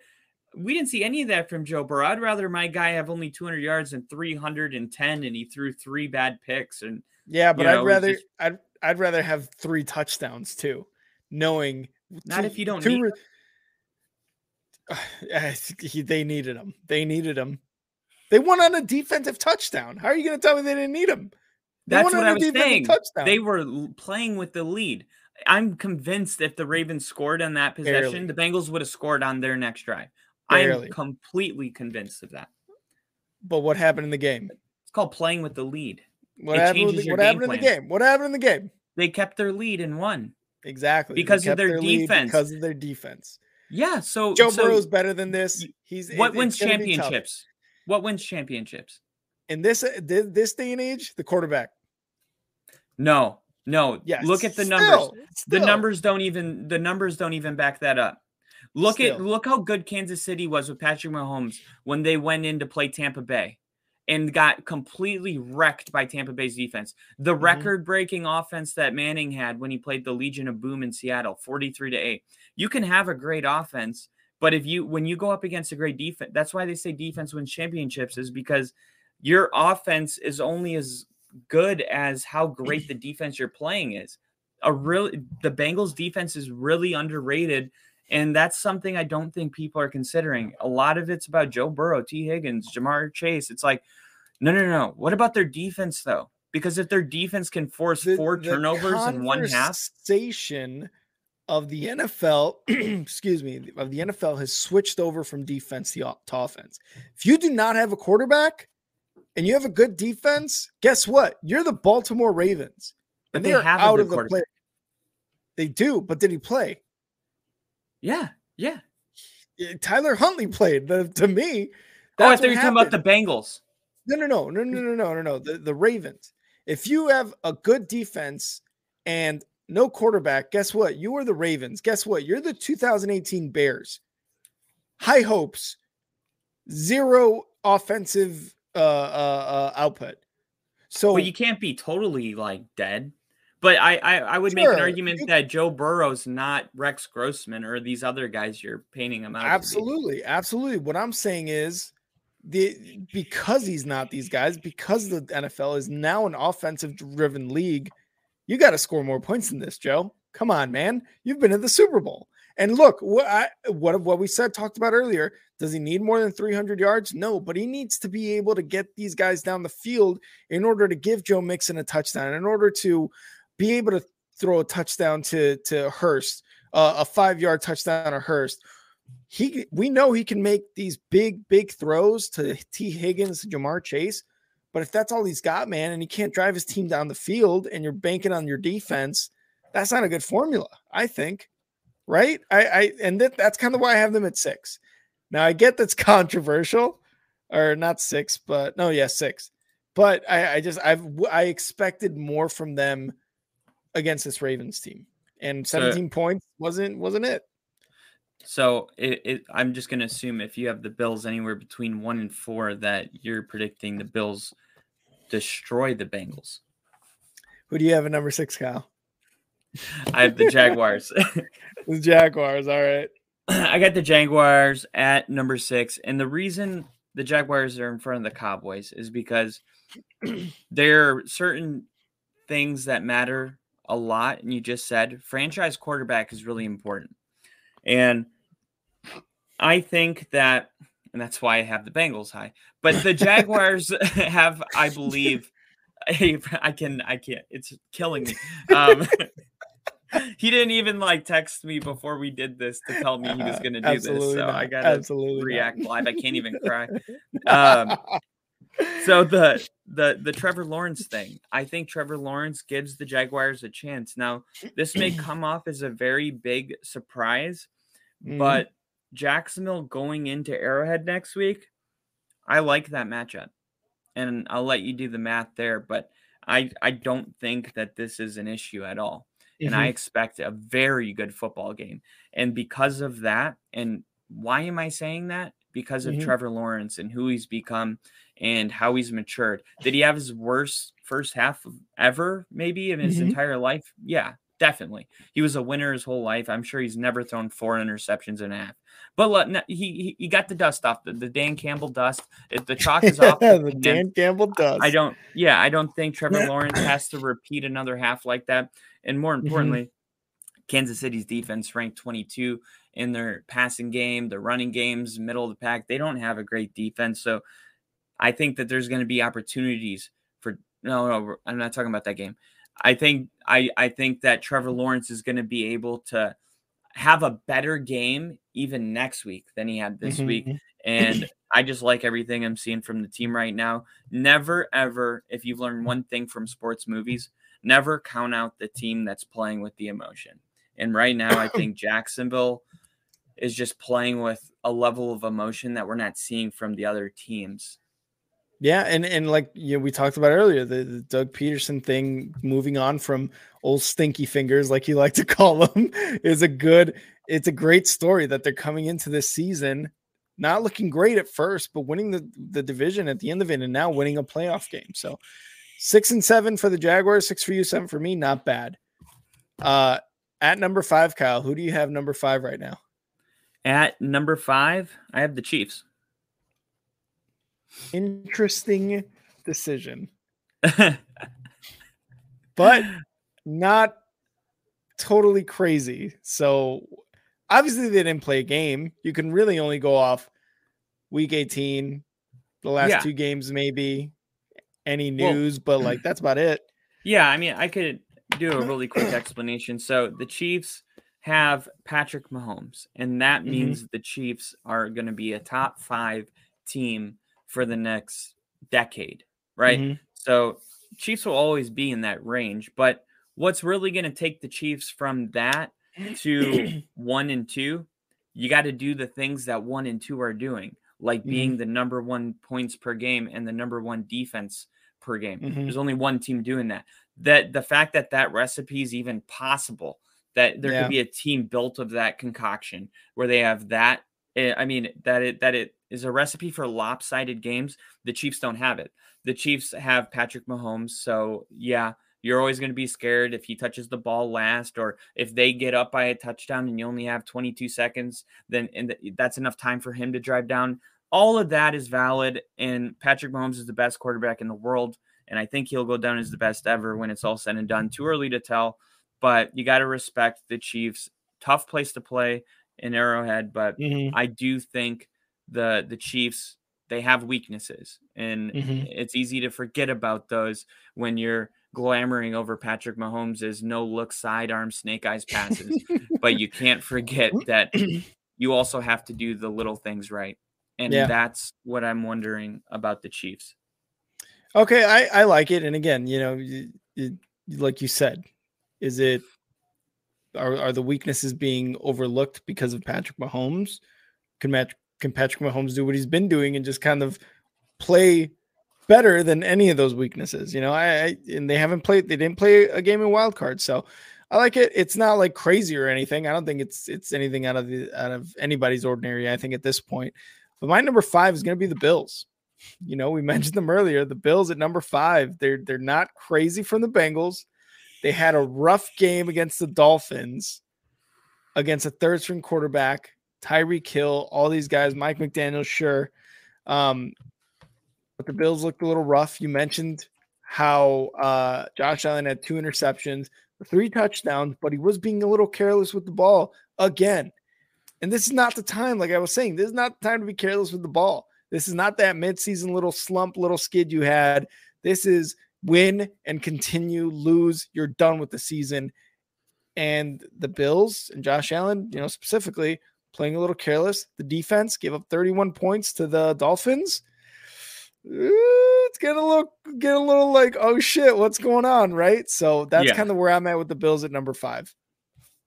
That's that that's totally understandable. I I have the the Bills at number four, so they're they're Oh, just okay. one. Yeah, they're just one ahead because uh, I have all the same concerns. Like I could literally clip what you just said and just insert it, so I Mhm. won't echo everything. But Mm. um, I have the same concerns. I just think the Bills are capable defensively when they get it together of playing Mhm. better, and when Josh Allen um, is is really like if he can get that type of locked in that Dak is, he's Mhm. unbeatable. So I do like the Bills just as a team. I think the Bills are a better team than the Chiefs. Um, whether if they ever play each other, who would win just depends on Mhm. who's having a better day. But if I had to take one team right now, I Mhm. would take the Bills. They're at number four. Okay. My number four is going to be the Cowboys. I'm going Cowboys number four.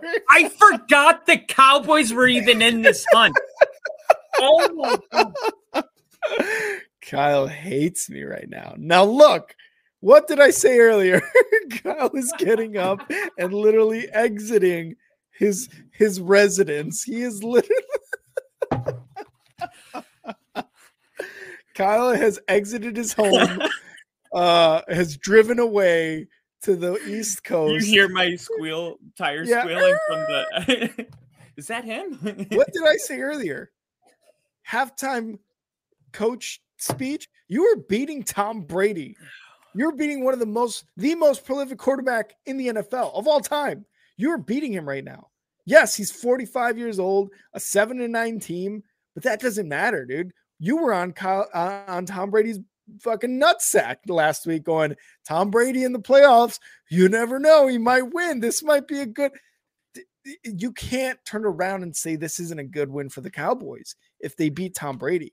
He good win. looked not good. He did not look good. You're you, right. Like Tom Brady Mhm. didn't look good. Cowboys looked really good.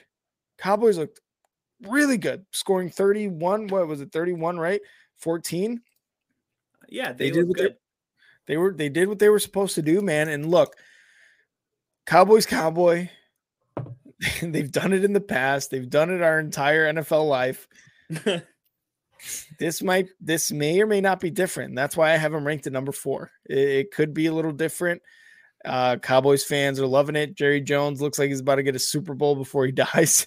Who knows, man? This this might be a crazy. I'm not calling it. I'm not calling it. I'm just saying it's a possibility.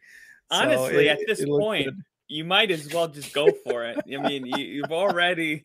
I feel like you drank the Kool Aid, and this is so surprising to me because I I brought up all these hypothetical conversations about what would, do you think they should not get too high on the Cowboys, and this whole time, it's you. It's you. You're the one that I've been hypothetically talking to, and I don't But find out. hypothetically talking. The Cowboys are doing it. The Cowboys The- are doing it. They're proving you wrong. They had a good win. That that's fine. I think the Bengals had a good win. Uh, And Every were team that in the- won in the wild card game besides the Bills had a good win. and they were second in the in, in the A- NFC East this year. Yeah, they were, but what did they look like the last five weeks? And and I mean, what did the Bills shit. look like mid-season? And what are they looking like in their first game? They're looking pretty sloppy, I would say. But here we are, right? Talking about how they could possibly still be in the Super Bowl, and you have them ranked number four. Well, I I don't know. you- like you like- same. you you you you bailed yourself out. You you haven't escaped because the team they're playing is you haven't listed them yet, so you can always go back and say I had the other one higher. But this is this is no doubt really Uh, high. It's so high that I expect almost anything to happen. So my next team, this is my Number number three. three, is the Bengals. I have the Bengals at number three as the only team, in my opinion, that didn't do anything worth like complaining about.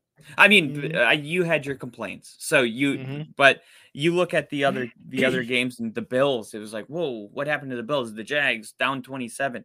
The Mhm. uh the Giants, nothing, no complaints there, right? No Mhm. complaints there. But Yeah. um, when I look at the, I also think don't think the Giants have the same ceiling. That this is a team that is currently the AFC reigning champions. They are the king of the AFC until somebody removes that.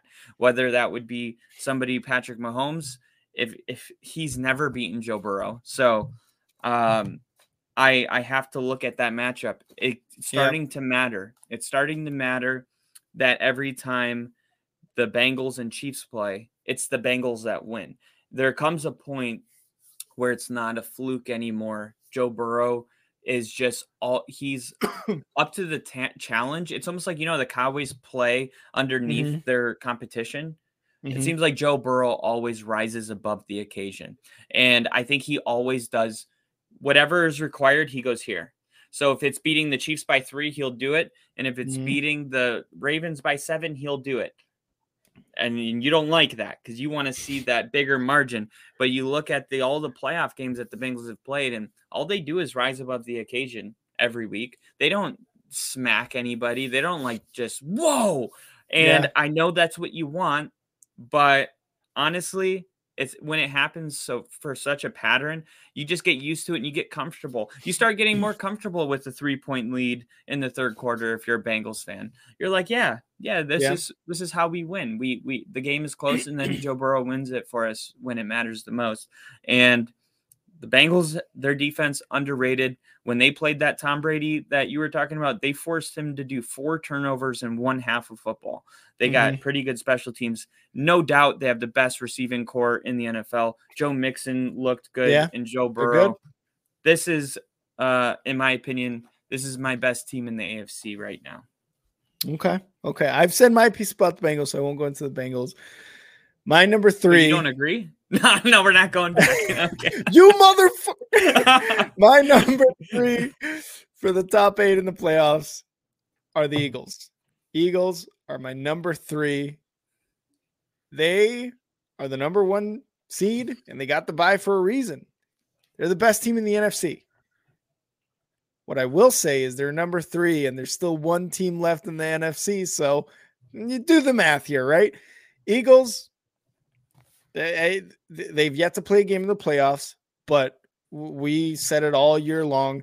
They are great. They're built like completely. They are a complete team. They just they they look good. Now we can only go off what what the regular season was, and they lost their week 18 against um who was They it? The lose. Commanders. no, they won. Oh, did they win? The the Eagles? Yeah. Yeah, they they beat the Giants to lock up the first seed. Oh, okay, okay. No, they they lost. I, I'm No, no, no, that's how they got the one seed. Yeah, They they, had to I thought- win.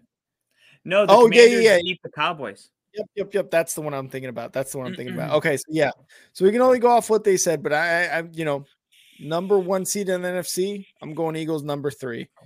Um, I don't really, I, I don't know. Do you have anything for that? I, I feel like you've got them next up. Yeah, I do. Eagles at two. Yep. Eagles are like Jalen Hurts. He's already into the the, the club. Okay. Mhm. The guy is a straight up athlete. He's a physical specimen. He can run the ball for over 100 yards and a half. They can run the ball. They can throw the ball. They can tight end the ball with Goedert, who's literally, it's always been, you had George Kittle and Travis. It's really been Travis Kelce. And then you got Yeah. George Kittle and Darren Waller, maybe. And then they're like the rest of the NFL. Well, this year, Goedert has jumped himself into those tiers.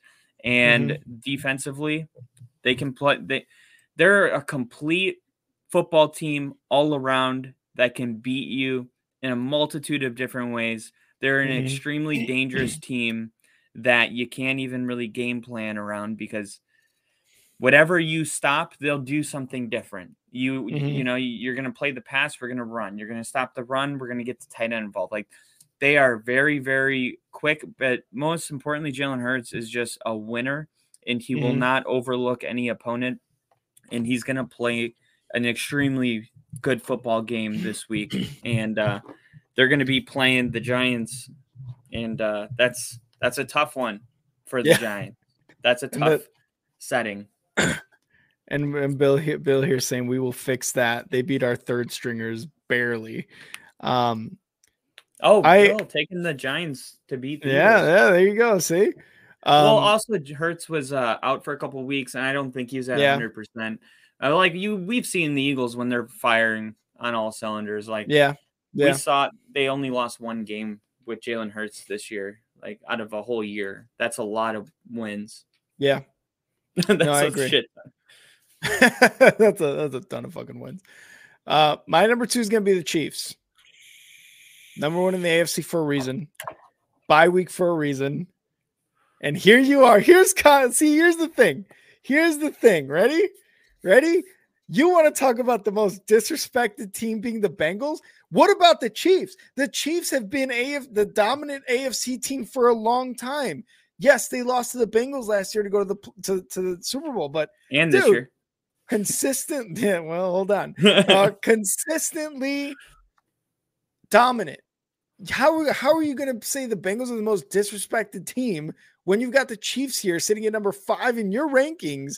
because they're the reigning champions. The Bengals are not the Chiefs, and the Bengals played the, the Chiefs this year and won. Champions. They're the reigning AFC championships one year. How many times have the Chiefs been in the in, uh, AFC Joe- championships? Joe Burrow How had many his Super first Bowls year. the Chiefs have? It was Joe many Burrow's first year.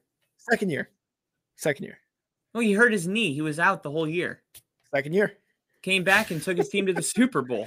I'll tell you right now, more AFCs championships and more Super Bowls in the Bengals. So if you're going to talk about Tom Brady's got more teams, than you, you want to talk about disrespected teams? The Chiefs have been the most disrespected team by you, at least by you.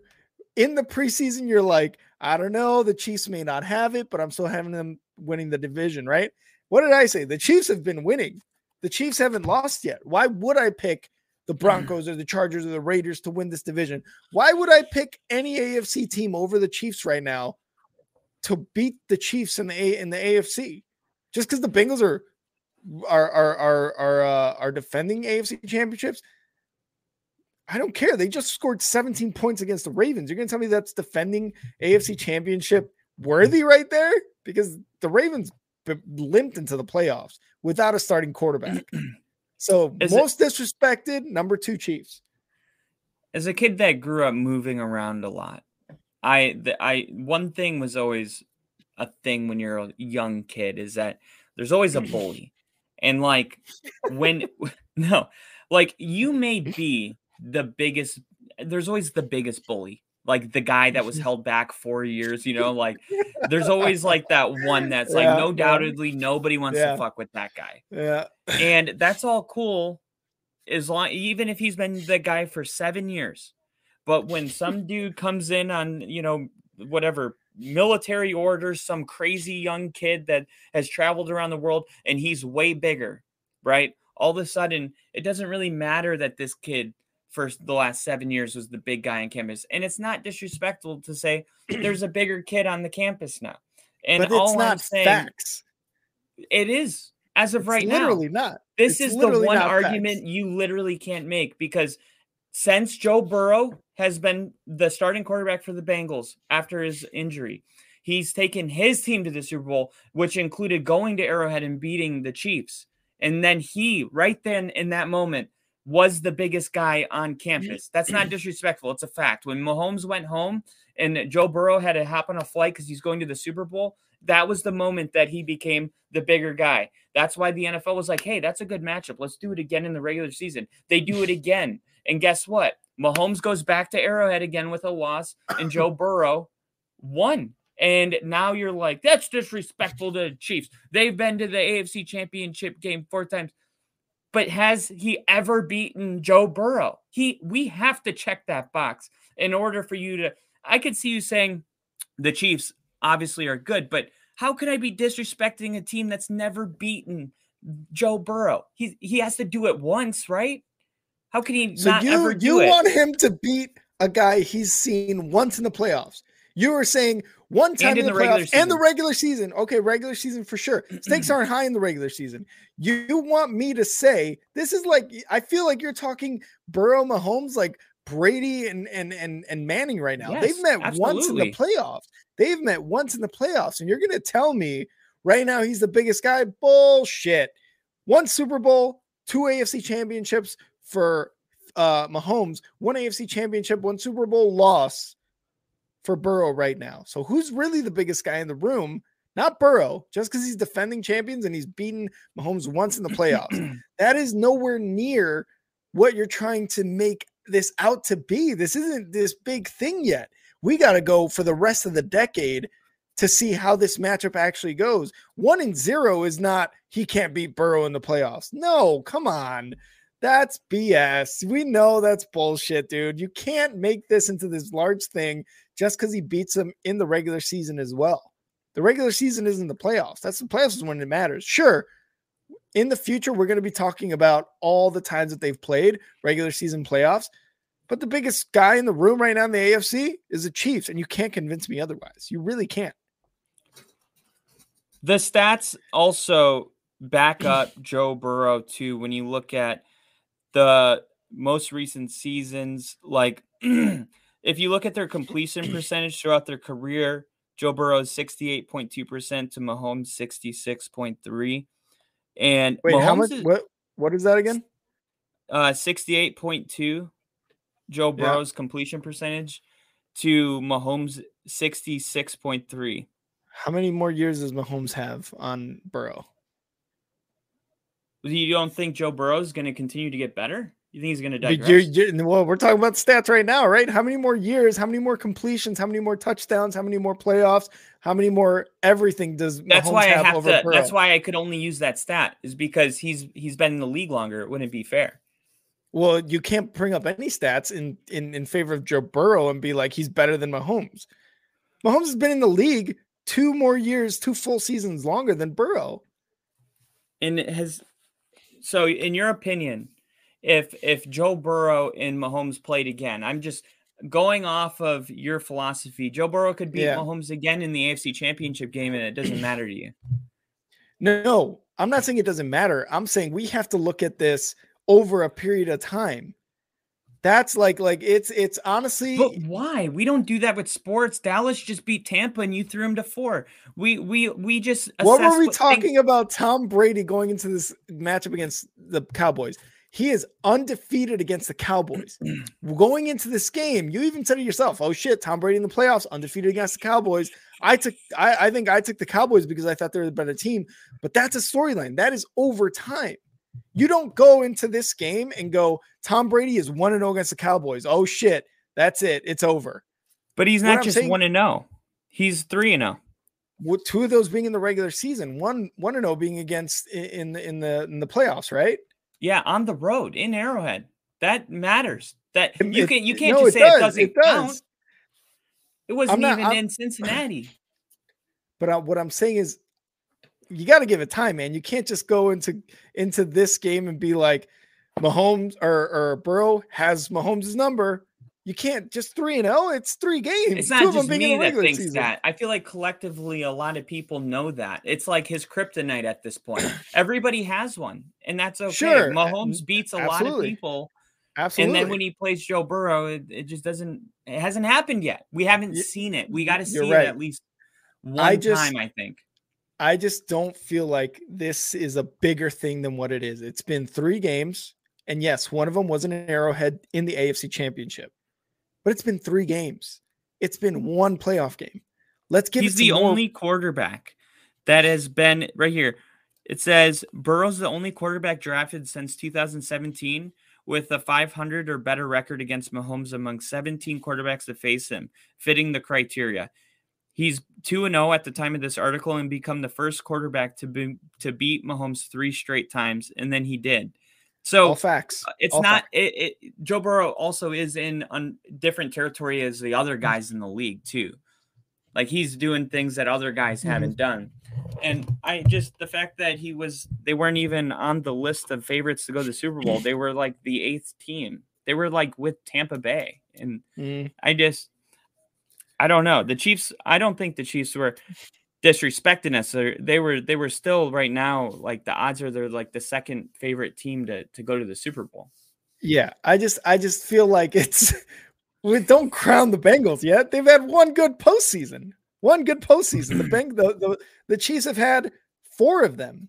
I'll adjust it when appropriate. That's how I feel about it. So I'm like, look, the facts are the facts. You're right. The facts are the facts. Joe Burrow 3 and 0 versus Mahomes. 1 and 0 in the playoffs when it mattered.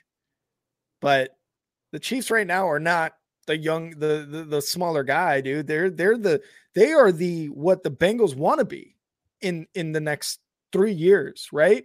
They want to be Yeah. going to the AFC championship, they want to host it, they want to win a Super Bowl. I just feel like with Joe Burrow, this this whole like he's three and zero. I I just feel like it's it's it's we're we're negating everything Patrick Mahomes did pre Joe Burrow. You know, it's like it's like the BC and the AAD, like before Christ and the AD is like as everything that Mahomes did BJ before Joe. Like you know what I mean? so like, do we not really look at that, or is it like? The, uh, after Joe, AJ is when we count it. You know what I mean? I just don't like that we're negating that. And I'm not saying you are. I just feel like that's the if the Chiefs, that's the the overall Chiefs, thought. if the Chiefs get an opportunity to play the Bengals and win, I'll take a step towards you. But if it's hard to beat people twice in a row, and then he did it three times in a row, 4 Mhm. times in a row is like can we we could agree if if the Bengals beat the Chiefs in an AFC Championship game that there's like a, a legitimate pattern there. in the playoffs, 2 and 0, I guess we can take I will take a step forward to your side. How about we do 2 and- that? How about Yeah. we do that? We take a step forward. to Burrow's first two on- years starting a full season, and he goes to two straight Super Bowls. That's what Mahomes did Mhm. until Joe Burrow got there at that point, right? Now so we're it does and and like, we're oh, able to say that. We're able to say that now, right? Like after four years, like four AFC championships, a Super Bowl, a Super Bowl loss, but two Super Bowl appearances, right? So like you, but so you you think it is kind of like a fluke a little bit because I'm like, why wouldn't that happen? They're the reigning champions. Why would I not take the Bengals to go I- back? I'm not saying it's a fluke. I'm saying he's had one full year as a starter, one full playoff. This isn't a fluke, man, but it's been one year. He's in the playoffs now and he's looking really good. It's not a fluke. I'm just saying give it some time. I get that. I get that. You're like, pay your respect where it's due. Pay your respect. Yeah, where it's that's due. And I- right. And, I'm right. like, there's a new sheriff in town. You're like, there's new Peyton in town. All right. That that number two, that number two got dicey. Number one, 49ers. We both have it. We both have the 49ers. I'm so glad you came along, man. I honestly, when you said number two, Chiefs, and I was smiling, it was because I knew your number one had to be the Niners. And wow, that's a big jump.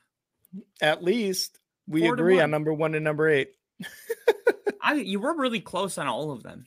Like I got Jags one spot, but you have you know like Bills one spot above me. Yeah. Like there are a lot of really close similarities, but I feel like you're right. This is one that we can agree at this Yeah. point. They're they're winning. Their average margin of win is 20 points. Mhm. Like that. That's crazy. That's three possessions. So they don't.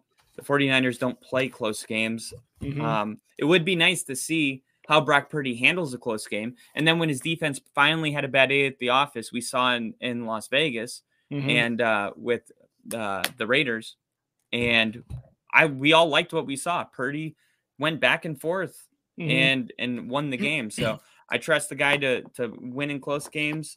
I don't know if he'll be in one Mhm. uh, this week, but um, yeah. What's there not to like? no, That's really- exactly. We could talk about the things we like. A shorter conversation is what is there not to like? Very little, I think. I mean, the first half was probably a little scary. Brock Purdy wasn't making great throws, but then he then he improved, you know, and and that's really the only thing not to like is that that's kind of it. His first playoff game start off a little dicey, unproven in the playoffs, but he's got a really good win against the Seattle Seahawks, which isn't necessarily like almost like a measuring stick game, like you've said, but it's a playoff win under his belt already. Six and zero under him, eleven wins in a row. It's it's there's like you said, we could we could go on for as long as we did on the number two Chiefs uh, on how much we like the 49ers. It's it's a pretty simple number one, I think. They blew out the Seattle Seahawks. They, like I said, won 11 in a row. They are coming into these playoffs hot. Absolutely. So that was our top teams in the NFL. Let us know if you agree with them. If you don't, let us know where you rank the Bengals and Chiefs. And then our next and KC, KC's here in the chat saying, "Thank goodness we'll decide who's who's best this year in the playoffs." And Rick is right. Over the next few years, we'll have a better comparison between all the QBs and teams. So I wanted to highlight that comment because he said Rick is right. his Um, name is KC. Who did you think he was gonna go for? he knows not to disrespect. He knows not to disrespect. Real quick, Uh, just want to give a, a yeah. hello to Yeti Dub. What's up, Yeti Dub? Appreciate you What up, on the stream. Um, but yes, Kyle, what do we got next? All right. So next we're gonna do our top five players of the wild card round. And we're gonna, we're gonna try to get through this a little quick because we are almost at two hours here on the stream. Yeah, I could be. I can be really quick. You want me to just run through mine and then you hit yours? Yeah, let's do that. All right. So number one, Brock Purdy. Yep. Young guy, first playoff game, broke like five records, won by 20 points or whatever it was. Really Mhm. impressed with his performance because we didn't know what we were going to get. And he just continued his dominance into the postseason. And I think he was the clear number one. Number two, Daniel Jones.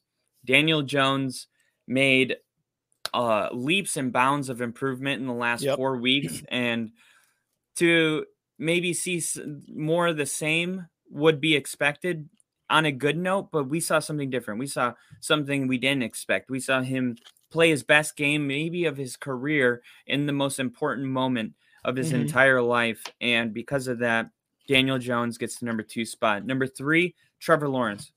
Yep. Trevor Lawrence's ability to come back from 27 to zero, not lose confidence, not forget who he is, and go out there and have one of the greatest halves of football I've ever seen.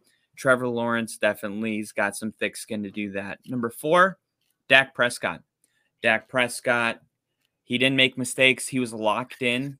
Yeah. He threw the ball to his receivers. When the Mhm. rush came, he got rid of the ball. He put it in the right spot. He didn't turn the ball over. He ran. He took shots. He wanted it.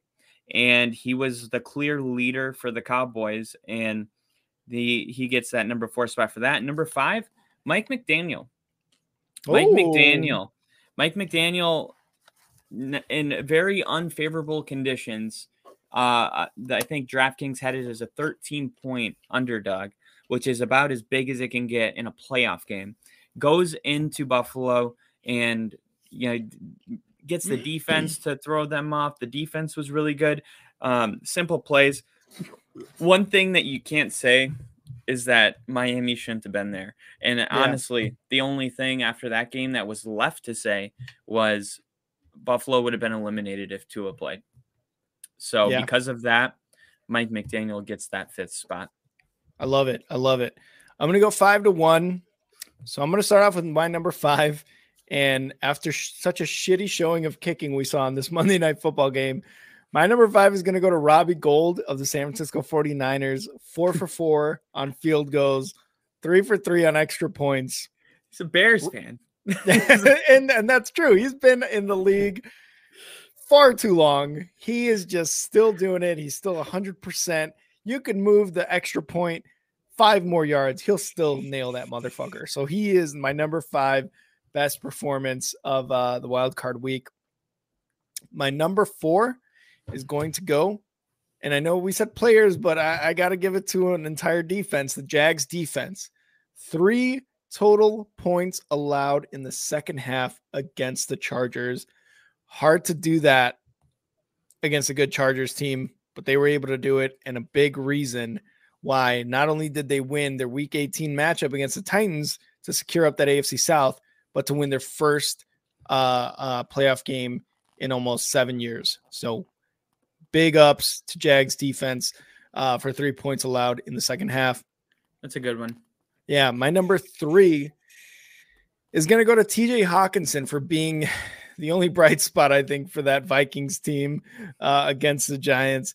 10 receptions, 129 yards. The mid the, the trade deadline pickup by the Vikings from the uh the Lions, you know, in in in their own division, an in division trade. I was like, what the hell? He turned out to be a really, really awesome weapon for uh for Kirk. Very reliable too. And I mean, you see what he did in the playoffs: 10 receptions, 129 yards. Unfortunately, he was the uh on the receiving end of that terrible pass to end the Vikings season this year, but he had a re- he averaged over 10 yards per reception. Um, so he did really well. Yeah. My number sorry, go ahead. I was just gonna say he's gonna. It's gonna be a lot of fun to see these. You know, I think in hindsight, next year it'll almost be disappointing that he left the the Lions. Yeah, it, I, it might it might turn out that way because I, I don't know how many more years he has left. I wonder if it was just maybe like a rental type of thing where it's like, He's yeah, got, he's got one more year. Okay, so he's got one more year with the Vikes. We'll see how that turns out uh, next year. My number two is going to be Gabe Davis from the Buffalo Bills. Six receptions, 113 yards, and a touchdown. Beautiful touchdown catch, by the way. Tippy toed after that basket catch uh, from Josh Allen. And then my number one uh, uh, performance player of this wild card weekend is going to be Christian McCaffrey. 15 carries, 119 yards, and a receiving touchdown. Brock Purdy did really well, and he's going to take most of the spotlight. But I think McCaffrey de- definitely d- d- should be on the edge of that spotlight with what he did in this game and what he's been doing for the for the 49ers. But especially in this game, he just you, you can't go wrong with any of the weapons here for the 49ers. So yeah, I can't believe that one. they acquired him with a couple third day draft picks. It just doesn't make sense. Right? All right. I will not let it go. Kyle, uh, the people have been waiting, and I have been waiting pretty patiently uh, for my punishment for the uh, the record keeping that we've had all season. The overall record, I will say, just before we get into this, our overall record was 110 and 44. So on games we agreed, we were 110 44. Not bad, over 50, almost 60% there. But when it came down to it, it came down to week 18. Like a lot of games in week 18 in the NFL this season, our record came down to week 18. Kyle edged me out hot, uh, 40 to For your non- 39. and I was 39 and 40. You beat me by one game, everybody. So we had a good, a really good, good competition, but uh Kyle edged me out 40 to 39. Kyle, over to you. All right. So a couple days ago, the NFL released the opponents. We don't have a schedule, but we know who we're going to play. So the Broncos are going to play the Bears next week. NFC North plays AFC West. Rick, this is there's part one and part two of your punishment. This part you're not going to Come like. on, come on. Part one, you're going to have to wear Broncos gears for the Broncos Bears game. I can't even wear a hat. No hat, nothing Bears. And if you're streaming the game, you can't have any Bears stuff behind you. No oh Bears flags. Like you got to turn the camera. You can have you can have uh the the hockey and the baseball. You can do that. no affiliation with the Chicago Bears at all. You have This to be like guy. the the owner of the the Miami Dolphins when he wasn't allowed to even be on the premise for talking to Tom Brady. That's how This- this uh, game has to be. This is what I get for putting the Chiefs at number two. Now I know. Now I know. And uh this one you're gonna not like more. Next Oh, year, God. Next year I got a feeling. for both of the Packers Bears games, it's on its Hmm. way. You will be on camera live streaming the game wearing this. Fuck you, dude.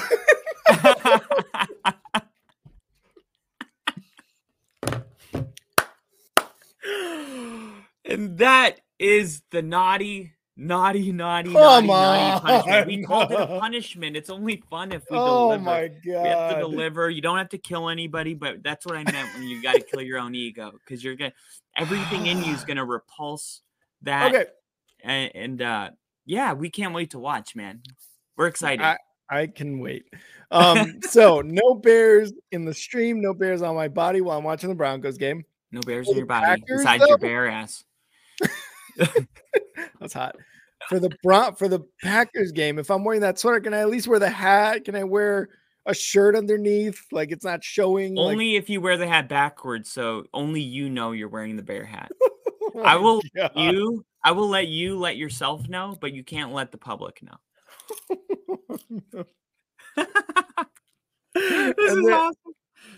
Bill's laughing in case he's saying all for a one game difference.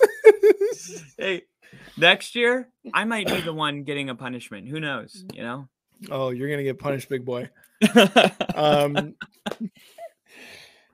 Oh, count just just leave Yeah. it to a fucking Green Bay or Wisconsin, you know, native this is a perfect perfect year for to this. fuck with me like that. I god damn it. Get Broncos And now and now I'm watching sports and I got Mike McCarthy's fucking face right there. The Super Bowl winner for the, Packers with Aaron Rodgers later. Oh my god. Well, you guys heard it. I'm probably not going to be on this podcast next year. So uh, there you go. There's my. Um, no, he'll be back my- trying to trying to edge me out next year. oh, I'm gonna, I'm gonna, I'm gonna, I'm gonna pick what the experts pick. Yeah, I'm you're gonna just gonna be so like super serious. No Steelers and funny bit. And No the Steelers will actually win the North next year. Yeah, yeah. oh, Casey's saying revenge is a is a is best served cold. Oh my god, he's doing it. He's definitely doing it cold. All right, Kyle. Well, you you you you you bent me over and you fucked me, so that's cool. Um, I can sleep now. I can sleep now. This is what I get for picking the Chiefs at number two. Anyway, yeah, Um, things would have been a lot smoother if you would have just gone with the Bengals. well, thank you guys for joining us on this episode. Another two hour episode for you guys. Hopefully, you guys enjoyed all the content. Hopefully, you guys were with us during the stream of the Monday Night Football and the Super Wild Card weekend. Um, but we hope you guys enjoyed it. As always, you can find me at and now Rick on Twitter. Kyle, where can they find you? you can find me at FTBLONLY podcast, all caps. And yeah, follow and I'll follow back since Mhm. this this this crew I'll follow back. When we get bigger, I may not I, I might not put that out there. I may I may not do this. I don't want to Um, follow you know hundred thousand people. Like who are No you? promises. We're gonna make sure to put a little little asterisk at the bottom. May not actually follow. That would be um, hilarious. That be would hilarious because you're just like brutally honest for no reason, like things you don't need to say. not even brutally honest, just being brutal. Um, and you could follow the Star Six Media page on Twitter at underscore Star Six Media, and you can follow us at Star Six Media on Instagram, YouTube, TikTok, Twitch, and Facebook. And catch all of our other shows like EAFP, Big League Chicago, JCA Sports, Three Up, Three Down, Sports Strip Live, and Slot Shot Hockey Podcast. So definitely follow us. And uh, we will see you guys next time. Bill, appreciate the compliments. Y'all are the best. I appreciate that. Casey, it's also been a pleasure on our end, my friend. Appreciate that. So thank you guys for tuning in and subscribe, like, and share this podcast and the live streams with all your friends. Let us know how we're doing by rating us on any of the Apple or Spotify or any other Google, whatever you listen to this podcast on. So make sure to rate us. Kyle, you got any last words before we skedaddle up out of here? That's all I got, man. All righty. Well, from Kyle and I, see ya. See-